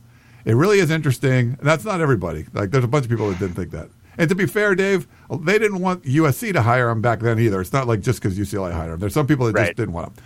It's really is interesting learning from the quote unquote blue bloods across town. As impressed as I am, we can steal a coach from under the nose of a traditional SEC power. It's not nearly as impossible. Uh, I'm sorry, as impressive as hiring and firing Sarkisian or Sarkiffin and promoting Clay Helton internally. Oh no, 100% right, Dave. Dave, I think that's when we know we've truly arrived when we promote a non-play calling offensive coordinator that literally no other Pac-12, I'm sorry, no other Power 5 team wants. Very cool, very elite. Anyway, it seems like the oh, and they spelled USC wrong with the the dollar sign UC. Yeah, it's a common misspelling. I wonder if it's a keyboard issue. I think it is. Uh, fan base is taking this well and not posting end of the world proclamations or trying to convince themselves that Chip is not actually a good coach. On to my question. Has there ever been a crosstown rivalry game where, in hindsight, the winners may have really lost and the losers are probably glad they didn't win? If UCLA wins that game, Mora is most likely still the coach at uh, SUC and still going to the Pac 12 title game. Funny how things work out. Dave's Sophie's Choice, uh, Ben Albright or Clay Travis? And So Sophie's I'm Choice wait, okay, is- shit. Okay, sorry. So Sophie's choice is um, is obviously which one will I save? Um, I think I'd save Clay Travis here, but only because you're friends with him. Okay. Um, yeah. Uh, Thanks, ben Dave. Albright. Ben Albright. uh, For those of you who don't know, he's just some one of those NFL draft nonsense people on Twitter um, who had some really stupid takes on UCLA stuff. So I got into it with him a little bit. But uh, Nice. Clay Travis, as everyone knows, is a uh, paid troll for vaguely vaguely associated with Fox Sports. And this is I'm sorry, this is from Zach. Um, no, I, I read Dave at the end, but it was that was a question for you, Dave. So, and his the title of his email was Chip, uh, F U percentage K I N G Kelly. The FU percentage king. Yeah, F U percentage King Kelly. Nice. Um, Yeah. I never heard that one there. So, okay, so as far as the the rivalry game, if you you can argue that Clay Helton was smart, he kept UCLA in that game. He didn't make he Yeah. made it close. He, did yeah, all he, could. Trying. He yeah. was trying. So I think you know they tried to make it so if they blew him out, then you're like going to run him out of town. But I think this was a case where they thought they could get Chip Kelly, so they were to they were kind of do this. But to to be fair to the, the guys on the P, there's guys when I would suggest like two years ago, hey, USC should go get Chip Kelly. That's home run. And I agree with you. Like USC's administration was not thinking home run. They were thinking you know, bunt or whatever. And they and I, you know, Clay Helton's one of the nicest guys. And he's like great guy. He's always been nice to us and stuff. But that's not for USC. You don't hire a guy that's never been, um, you know, a head coach before. In my opinion. Um, now we'll see. You know, he's won ten games two years in a row. Maybe he develops into a really good coach, but it wasn't a home run kind of hire like Chip Kelly. I wanted to see USC do something that UCLA did. Now, not all USC fans agree because a lot of them, you know, they have whatever they want to say about Chip Kelly. But to be fair, they were saying that when I was telling them that USC should hire him. So it's not just because UCLA got him. Yeah, I think that's fair. And then, whose business has the Chip hiring been better for, Bro or the P? Oh, I mean, anytime a coach gets hired, it's better for the the the, the Yeah. site of the school that hired him. It would have been better to have a longer coaching search because the longer the yeah, search is better. Yeah. Co- so yeah, in terms of like interest, the most interest is during a coaching search. Yes. That's when everything is just because everyone's so intrigued by the whole thing. So, Yeah. but uh, yeah, no, I think there's a lot of excitement in UCLA circles now. All right, from Anthony. Hi, Ryan and Dave. What are your three favorite Pac-12 games this year? Oh my gosh, he's asking us to remember. uh, Washington State USC was fun. That was fun. Um, yeah. Um, oh man, uh, Some of the Arizona ones with Khalil Tate were just fun. Like I don't like which one would. Arizona. Go- yeah, it was like Arizona, Colorado. The, his real coming out party where he had like 300 plus yards filling in for uh, Brandon Dawkins. That was Yeah. a lot of fun. I'll, I'll throw that one in there. Um, Like Washington at Stanford, like the Stanford win there. that wasn't that wasn't a fun game No. to watch though. Like it That was, was not not, fun. Like honestly, one of my favorite Pac-12 games was Stanford Notre Dame, and that only involved one Pac-12 team. Um, and UCLA Texas A&M was a ton of ton of fun. to That was fun. Too. That was a fun one. Um, boy, USC Texas was overtime. Like that was pretty. Like that was pretty exciting. But I don't know about like as far as fun goes. Like there weren't a lot of great Pac-12 Pac-12 games this year. what are some of the Oregon ones? Like Oregon with the Herbert. Um, you know, Yeah, they they beat the crap out of Arizona. That wasn't. Uh, they lost to Arizona State. I mean, that was an interesting game, but Yeah. it wasn't like there weren't a lot of like close, really competitive games. that this was year. yeah. That was 37-35, So that was pretty good. that was pretty good. Okay, yeah, let's let's say that. Let's Okay. say that one of the two Khalil Tate explosions. I'd say the Colorado one was fun, uh, or UCLA. Uh, what he did to UCLA was also fun. Um, and USC Washington State. Let's go with those. Sound good? Sure, I like that. And then he said, "Can you pick the AAC and other Power Five conference championship games? Are we going to add this to the list?" No, we're not adding this to the list. Like I mean, like I don't even watch these teams. I know. I watch so many Pac-12 games. Like this is what we do for you people. I watch so many garbage Pac-12 games when there were other things on this year. Like Saturday, there were like epic games going on. Like Auburn, Alabama was going on, and I think I turned on Arizona, Arizona State. Like I think I was sitting there watching Arizona, Arizona State instead of watching Auburn, Alabama. Yeah, That's what I do for you. but we can Uh, we can go through these lists and just pick them, you know, and just see. But Let's just pick the winners. All right. Memphis, UCF. I go UCF. yeah, UCF. Oklahoma, Uh, TCU. I'm going to go to TCU in the upset. Okay, I'll take Oklahoma. Um, I'm gonna- Auburn wins the rematch over Georgia for me. yeah, I think Auburn there. Uh, I'll take Clemson over Miami. I'm going to say Miami here. Okay, I'm going to say they, they bounce back from that Pitt loss. and I kind of think Wisconsin's going to to run the table here and beat Ohio State. What do you think? Yeah, I agree. Really? Okay, I think Ohio State's probably favored in that game, but I don't know. They are by like five, but I think Wisconsin. Once you're like undefeated like that, it's kind of like a different thing to lose. Like it's just, I think they're going to be able to do it. Um, So- and then based upon your conference championship picks, who are your four playoff teams? Oh man, So I'd say Wisconsin because they won the Big Ten. Um, Auburn. Miami. Uh, I'm picking Clemson, so I'd say Clemson, but you pick Miami. All right, so whichever winner of the ACC. yeah, and then uh, um, Oklahoma. All right, so Auburn, Oklahoma, Wisconsin, and then Clemson, Miami. Yeah, That's fun. That involves fun. at least three new teams in the playoff this year. Now, what would be more fun for the playoff committee would be like Ohio State winning, and then do you put Ohio State in over Alabama, stuff like that. So Yeah, but I don't want to see Alabama anywhere near this playoff. I don't want to see them in it either. So I'm hoping it kind of goes the way I was saying. Yeah. Uh, Andrew, Ryan and Dave, first off, thanks for the podcast. I appreciate the unbiased takes on the Pac 12, no matter how bad the entire conference is. Unless you're a UCLA fan, Dave really hates UCLA. I get so much of that, like just UCLA fans who are like, "Why do you, why do you, why do you hate UCLA so much?" it's like you went there, like that's what you do. It's just it's it's a mixture of self-loathing and, and so many other things. He said, by the time you're reading this, Mike Leach may already be the head coach of Tennessee. After learning uh, from the Ke- uh, Chip Kelly drama, I will wait for an official announcement. Anyway, to my questions.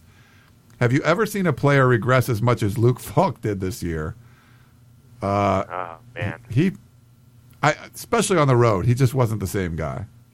I cannot. I, I was trying to think of this. I can't remember. Uh, statistically, it's not going to look like it, but watching him this year, he looked like a different, like a fundamentally different quarterback. Yeah. Um, I don't think I've ever seen a quarterback regress as much as he has. I think other players at different positions, based off injuries and other stuff, it can happen. But quarterback play, yeah, this was this was about as bad as I've seen.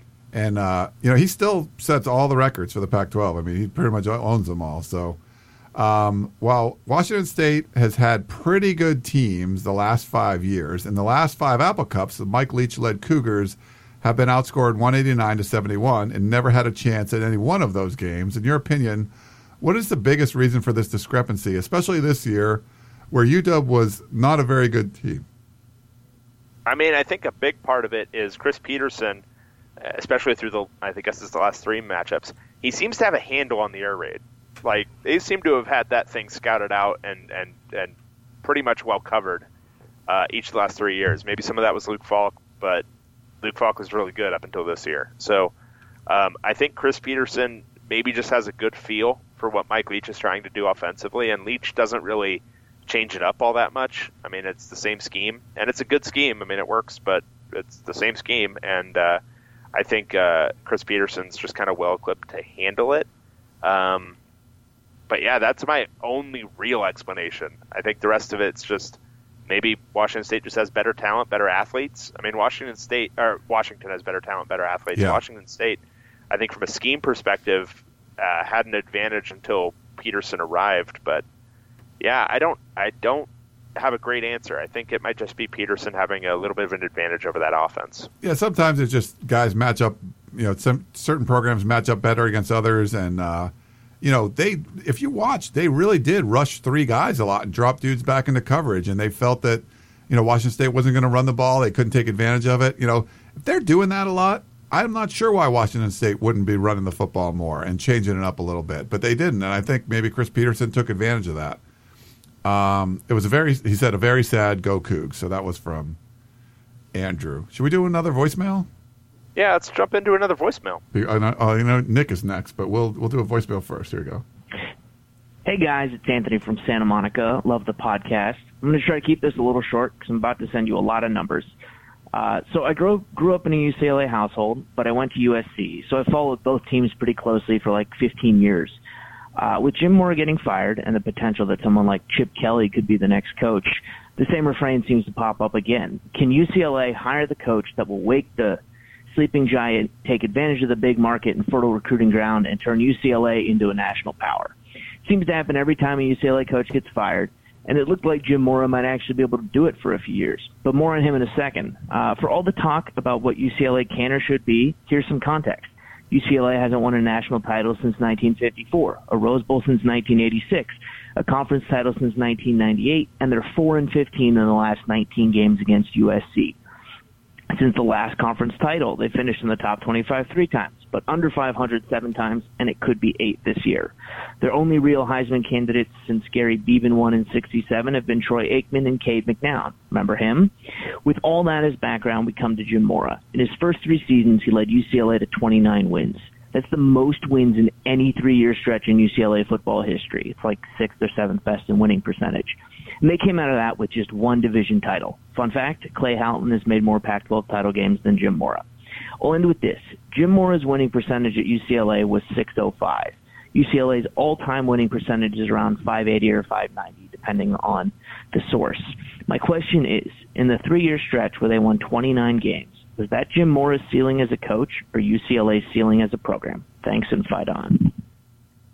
Wow, That was Interesting. That was numbers. Well researched. Yeah. Um, I actually did a lot of that research myself, and I would say um, a lot of it is kind of, I, I don't want to say unfairly weighted, but a lot of it is weighted by Dan Guerrero's time at UCLA, where the program has basically fallen to, I mean, a little bit above 500 um, with each of his hires. Uh, Karl Dorrell was like a, I don't know, something like a 56% winning percentage. Uh, Rick Neuheisel was something like a, I mean, 40% winning percentage. He was 21 and 30 in his time at UCLA, and then Jim Mora finished at I don't know something like uh, 50 and 30 or I don't know something like that. But uh, regardless, um, yeah, I mean there's there's definitely a case to be made that UCLA. I mean, is it systemic or is it um, just they've hired a lot of bad coaches? I'm I'm more of the opinion they've hired a lot of bad coaches and they've revered a coach who is like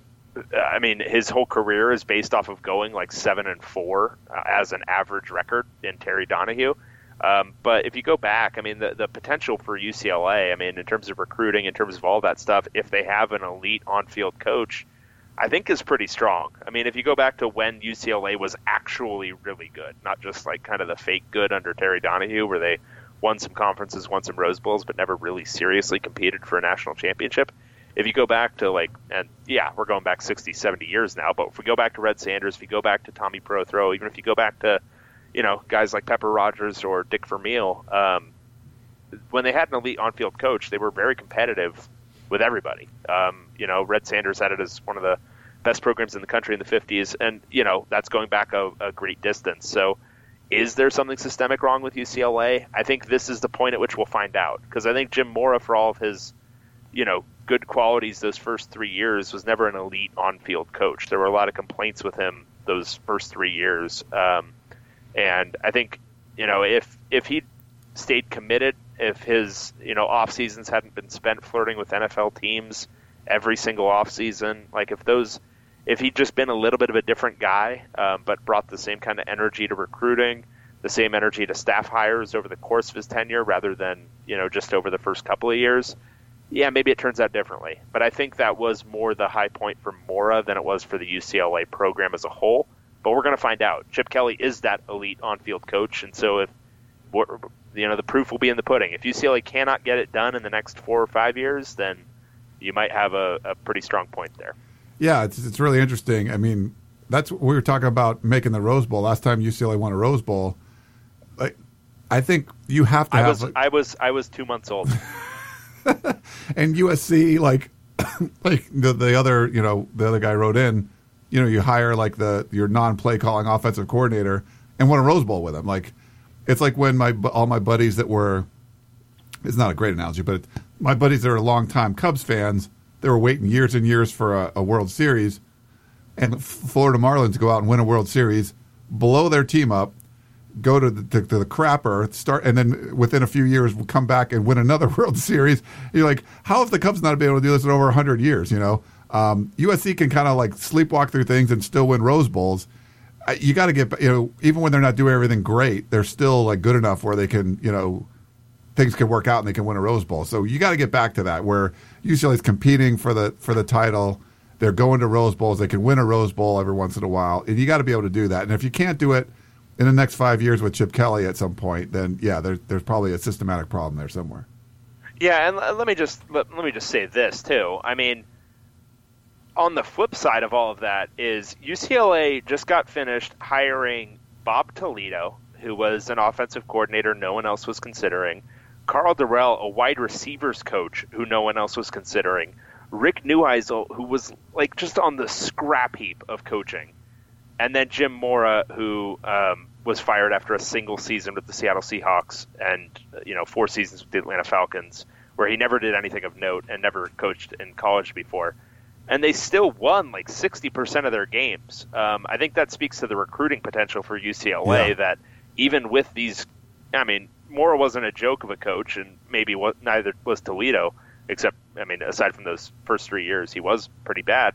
But Dorrell and Neuheisel, I mean, the fact that the program isn't completely destroyed, like Tennessee level destroyed, I think speaks to the uh, the recruiting base for UCLA. That you know, even you know, going through nine years of those guys, um, they were still able to sustain enough of a talent base to then be able to give Mora, who's a goodish coach but not a great one, uh, the tools to win nine games, ten games, and then ten games. So I, I tend to think the potential is there. I think there's enough evidence there that the potential is there as long as the coaching part is figured out. Yeah. Um, and they just haven't figured it out for the last like four hires.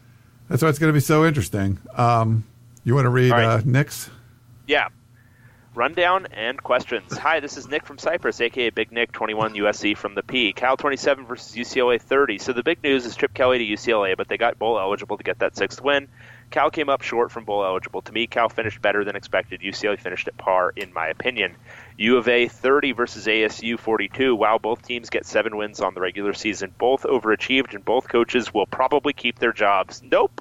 And maybe an extension. K Tate has to be Offensive Player of the Year. ASU won the Territorial Cup. U of A kind of fell short last two weeks, in my opinion. Garbage, parentheses, OSU 10 versus Oregon 69. This is a complete ass whooping. Didn't watch the game, but it's irrelevant when unwin when you win by almost 60. You owned the game from beginning to end. Oregon played well, getting that seventh win. OSU was garbage. I called this early. They would go 1 and 11 and 0 and 9 in conference. Good job, Nick. Washington, great job, Nick. Uh, Washington 14, UW 41. UW owned this game by D. Didn't have to pass the ball. Washington State came up short. UW wins 10, but won't rep the North. Washington State won nine games, which is good. Both lived up to standard. Notre Dame 20 versus Stanford 38. Stanford won and killed any chance ND makes the playoffs. Stanford got nine wins, which is a solid considering the slow start versus USC and San Diego State. Colorado 13 versus Utah 34. Utah is bowl eligible. Colorado was a disappointment in this game and season. Utah won but didn't live up to the hype. But Utah will go bowling. Questions: Which team was the biggest surprise, letdown, and kind of hard to read? Uh, for him, it was Oregon State being the disappointment. The surprise was U of A, and hard to read was UW. I'd say, um, I mean, OSU definitely disappointment. Didn't expect them to not have their coach, and didn't expect them to be one and eleven. A U of A surprise, um, yeah, I think them, or even ASU, like they, you know, those they're picked fifth and sixth in the Pac-12 South. Um, but I'd say hard to read would be Colorado because Yeah, they were, you know, you, you kind of thought that the defense would take a step back and the offense would be really good. Some weeks they were, some it just was all over the place. yeah, and I didn't see them. I, I just didn't see like, and I don't mean to like denigrate, but I didn't see him playing that hard. Like it just didn't seem like it was the same vibe around that team this year. And so that was, I mean, I think I picked them to go five and seven or six and six. Yeah. I'm remembering that now. I think you but, did. but it wasn't the way I thought it was going to happen. I thought their defense would just be so bad, like just so unable to do anything, and their offense would be pretty good. And it was, you know, it's a tough Pac-12, but uh, I just didn't see a, a really well coached, cohesive team this year. Um, all right, who wins the conference championship game? Uh, we we I picked Stanford. I don't think you picked a winner. I didn't pick a winner. I kind of still think USC wins the game for some reason, but you know, I'm going to take those points. So he, Nick's picking USC. All right, name your players of the year: offense, defense, special teams, and coach of the year. Oh, geez. Um, who do you think offense should be? Uh, I'm going to go K Tate Yeah, uh, just because it was so much fun. Obviously, it didn't end the year quite as explosively as he was in the middle stretch, stretch but he almost single-handedly made this a watchable Arizona team. So I'm going to go K Tate I'll for probably- offense. I'll probably take Love. I'll take Love for That seems fine too. Um, defense, I'm going to go Hercules Mata'afa. Mata'afa. I thought he was really good. uh, Vita Um, Vey or whatever for Washington, like maybe him. But I, I, I think Hercules would be, I think, might Yeah. be my pick. Just because he's special teams, special teams, obviously Dante Pettis, right? Pettis said, yeah, he had like eight punt returns for touchdowns, so we'll go yeah, with him. yeah. Coach of the year, Todd Graham for me. What do you think? honestly, that's justified. That's completely Yeah. justified. It was it was a good coaching year from him. Um, I wouldn't give it to Rich Rod because I don't know how much that was Rich Rod and how much of it was just Khalil Tate. Um, I would probably go. I would probably go. I think I would go Graham. I mean, I think that was the. I think that was the job of the year. Um, getting that team to second in the South it was no joke. So, nice little exit present for Todd Graham. I wouldn't do as much on Rich Rod because he had Khalil Tate and didn't start him anyway. You know, like like, and when and Tate wasn't in there, it's like, is that really coaching or is that just you had a really good quarterback? You know. Yeah. Um, yeah, but we'll see. Uh, let's see. So I, I we still have like eleven questions left, and I have like I really should be going in about fifteen minutes or so. So we'll try to go through these quickly, I guess. Yeah. Um, Frank said, "Is Baker Mayfield just a high pri- priced version of Johnny Manziel, Frank, Frank in Sacramento?" Um, there's Yeah. a lot of similarities there. There are. I mean, the, I think Baker Mayfield's a better quarterback, but some of those antics, man, like I want to read the bylaws for the Heisman thing. Like, would I vote Bryce Love ahead of him on the Heisman because of the off the field stuff? I think character and stuff comes into that. Uh, I need to. I'm going to read through all that stuff before I vote, but um, some of that stuff just really turns me off. I don't know about you, Dave. Completely, and I think it speaks to somebody who's immature um, emotionally and has some real maturity issues, and that's that's Johnny Manziel. And I know there's a bunch of people saying, "Oh, but he's a much better prospect" and all this other stuff. And I think for whatever reason, people like him personally, but that kind of stuff on the field is weird. Like it's it's weird stuff that you don't see from other players, and the reason you don't see it from other players is because it's weird. It's you know something that's going on there that's not quite right. Um, so yeah, I think he's got some maturity issues that he's going to have to figure out. And if you're not mature in a you know a league like the NFL, you're going to have some real issues. So yeah, I I, I 100% think he's a high priced version of Johnny Manziel. Okay. All right, uh, John, Pac-12 woes. Uh, hi, Dave and Ryan. Now that Chip Kelly is at UCLA, the executives at Fox and ESPN must be giddy thinking about having UCLA and Chip Kelly drawing viewers, including two Friday night games in 2018. How bad does Uncle Larry's TV deal look now? Do you think the folks at UCLA that spent the money to get Chip are ready to join forces with USC to try to make changes to the Pac-12 revenue distribution, or are both LA schools stuck until the current deal runs out five years from now? I think they're stuck, Yeah. but that's just my pessimistic take. I think they're stuck too, but I think you know there's enough. If we do, we talked about this before. If you see more presidents kind of bitching about stuff, then uh, then you can actually get some change. Um, that's what it really needs to be. You know, it's it, the presidents have to do it. Like I think a lot of the athletic directors are upset about it. Um, but the, if the pres until the presidents are, um, I don't think you're going to see much much change there. And they, they locked in that like 12 year deal that everyone loved in the beginning, but by now, and, and it's going to get worse because the other, you know, when Rutgers and Iowa State and teams like that are making 20 million dollars more than like UCLA and Washington and stuff. Like, yeah, that's probably a problem. Alex says, um, this is Alex from Pasadena. He said, So, how was your weekend? Anything interesting happen? Pretty chill weekend, right? Okay, on to the question. With Christmas coming, if you had one gift to give each of the bottom two teams in your Pac 12 rankings, one gift each, what would it be? Thanks, Alex from Pasadena. By the way, chip chip hooray! I think Alex is probably uh, like a Washington State fan, you think? Or is that. I No, I, I. I think maybe maybe like a Utah fan. um, uh, so one gift to each of Oregon State and who was it? Colorado. Colorado, yeah. Oregon State, I would give the gift of um, decisiveness in hiring Beau Baldwin because I think he'll be really good there. I like that. Um, I would give them the clairvoyance to know that they need to do something different. So maybe go hire somebody that runs like the the Veer or something. Just you got to do something different. Yeah. It's just not working. yeah, go hire Troy Calhoun or something. Yeah, Um, something, like different. that. Yeah. Uh, for Colorado, boy, um, I'm going to give uh, NoDoz. Like I, there's, there's, there's, they need to wake up. Like they just, like Dave was saying, they just didn't. They looked like it just didn't look like they were into it the whole time. I know they lost a lot of senior leadership off that defense, but man, they just seemed like they were they didn't show up all the time. So a little NoDoz, a little peppy, you know, maybe some Monster Energy drink or something. I like that. I like that. They need a little bit of monster in their lives going into next year. A little bit of Red Bull. I like right. okay. Yeah. Any sponsors out there? If, if you guys want to sponsor us, if you work for Monster or something, All right. Um, is it me next or you? I think it's you. Okay. Uh, coaching carousel questions. This is from Scott in Washington.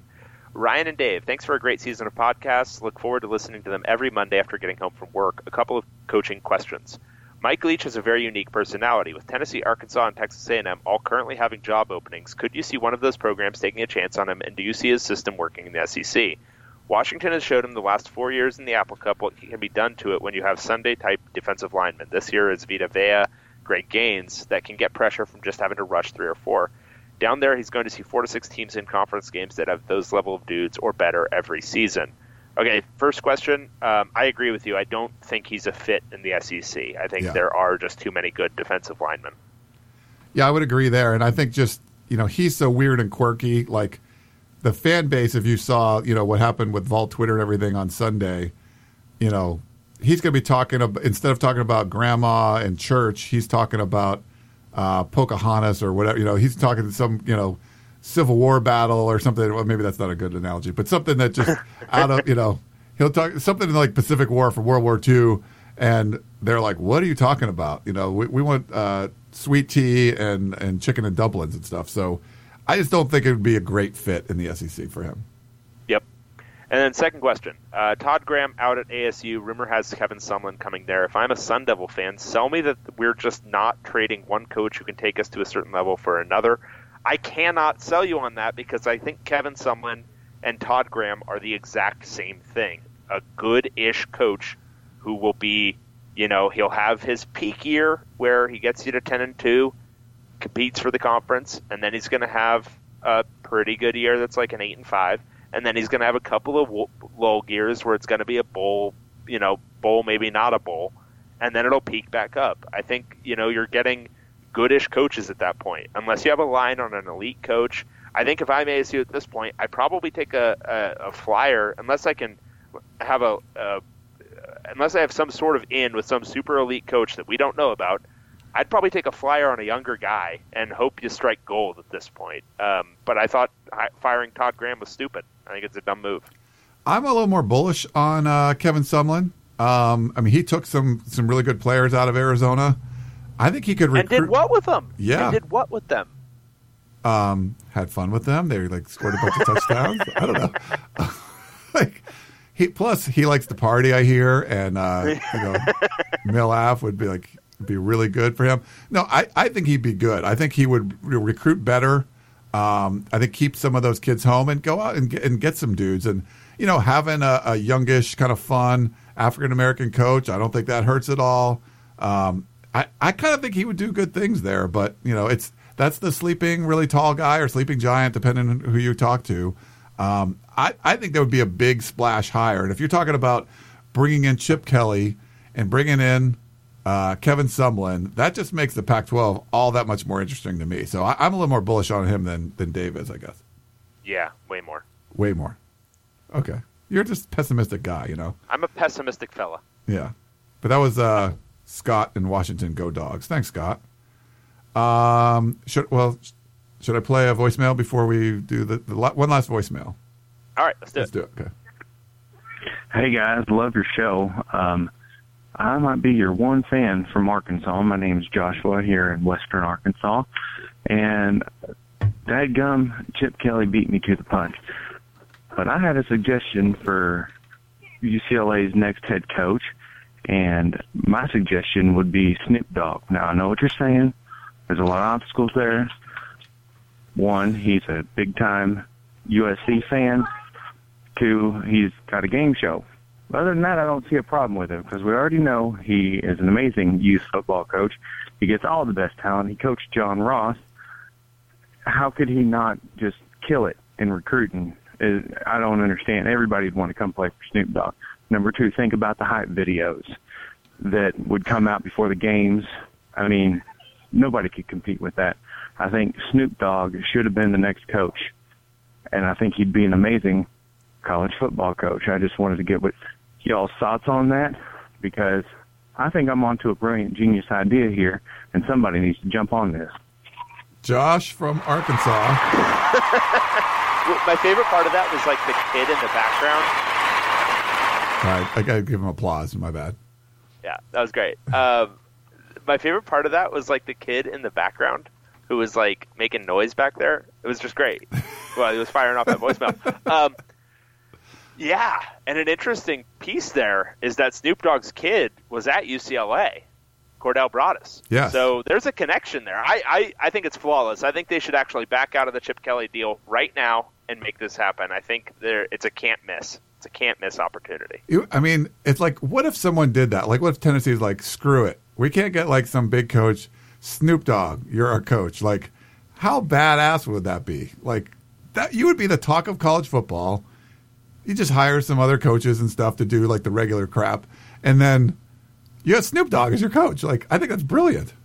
He- Yeah. he's like All the coolest- He's the coolest guy on the planet. Oh, for sure. Should we rapid fire a couple? You have time? Yeah, yeah. So let's do. Um, so Tom says, Ryan and Dave, love the podcast. Appreciate Pac-12 insight and that comes every week.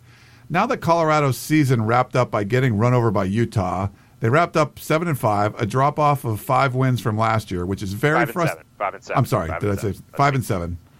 My bad. Uh, drop off of five wins from last year, which is very frustrating. I wasn't expecting back to back 10 wins, but sure was expecting a second consecutive bowl appearance, which hasn't happened since the 2004 2005 seasons. As someone who sees Colorado from the outside, what do you see as realistic expectations for Colorado a year on a year to year basis? I can't fathom that it's the the decade plus of losing plus 10 and 2 seems like an aberration as well. Facilities have been upgraded, but after the way the season finished, I'm not sure we have the right coach there either. Thanks, Tom, uh, in Fort Myers, Florida.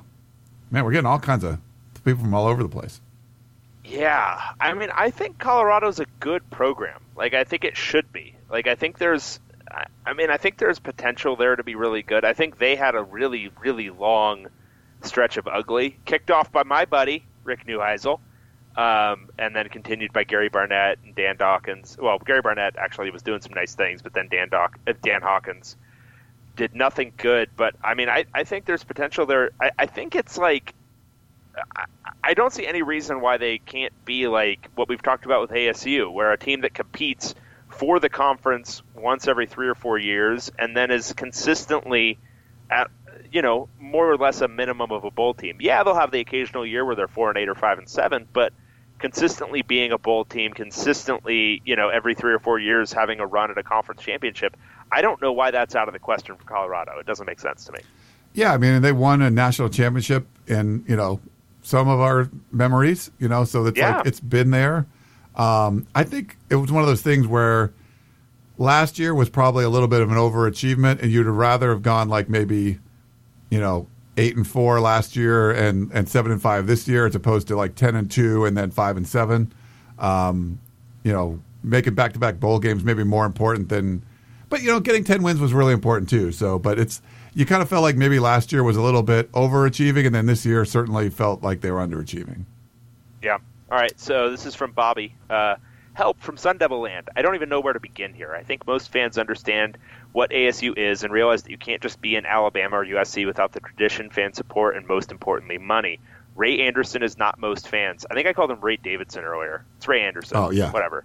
Uh, if you took a poll on Sun Devil Source, you'd see that around 80% or more of fans wanted to keep Graham for at least another year. In fact, if you are a member of the Scout 247 network anywhere, I've discovered that you can read any board for free without the ability to post. Check out Sun Devil Source and see how much how much people hate this. This whole thing just seems weird to me. Whenever we fired a coach in the past, it always felt like it came a little bit too late.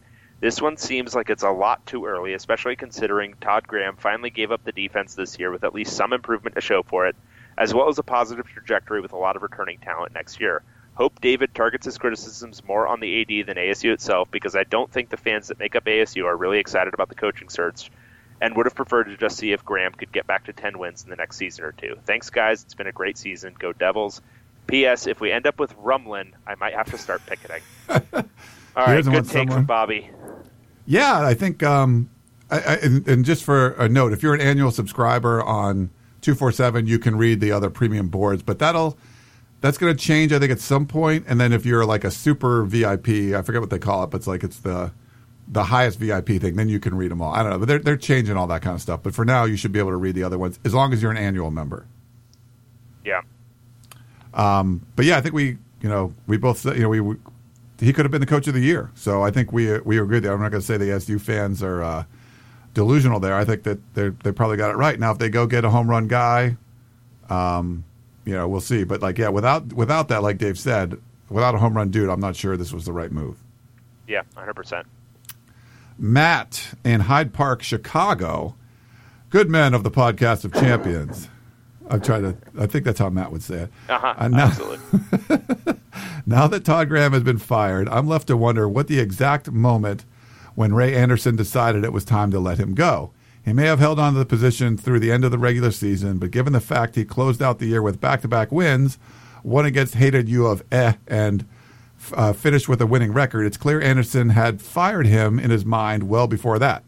Here are the four most obvious choices. Feel free to offer a fifth or sixth as you prefer. So these are when he feels uh, uh, Ray Anderson decided to fire him. One, after ASU lost at home to San Diego State, the first such loss for a Pac 12 team at home against the Aztecs. Two, after ASU was blown out at home by USC and essentially knocked out of the South Division title race. Three, after ASU squandered a 14 point lead at UCLA, ensuring an 0 2 showing against the LA schools and another trip to a second tier bowl. Four, after UCLA hired Chip Kelly. And one final mm. question How delusional is Ray Anderson for saying that ASU should be a quote unquote top three program in the Pac 12?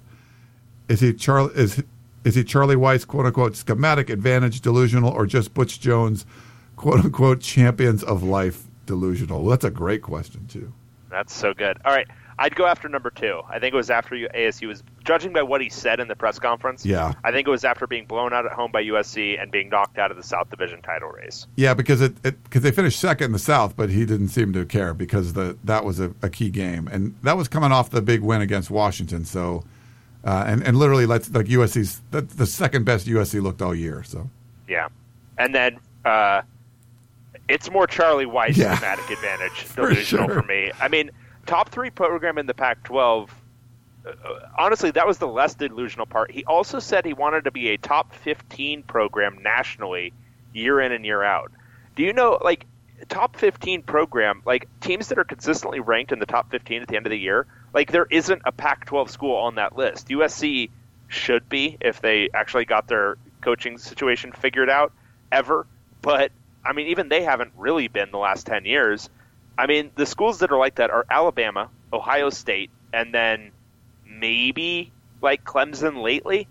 But even still, like being a top 15 team nationally is like even more delusional than top 3 in the Pac-12, which is delusional as well.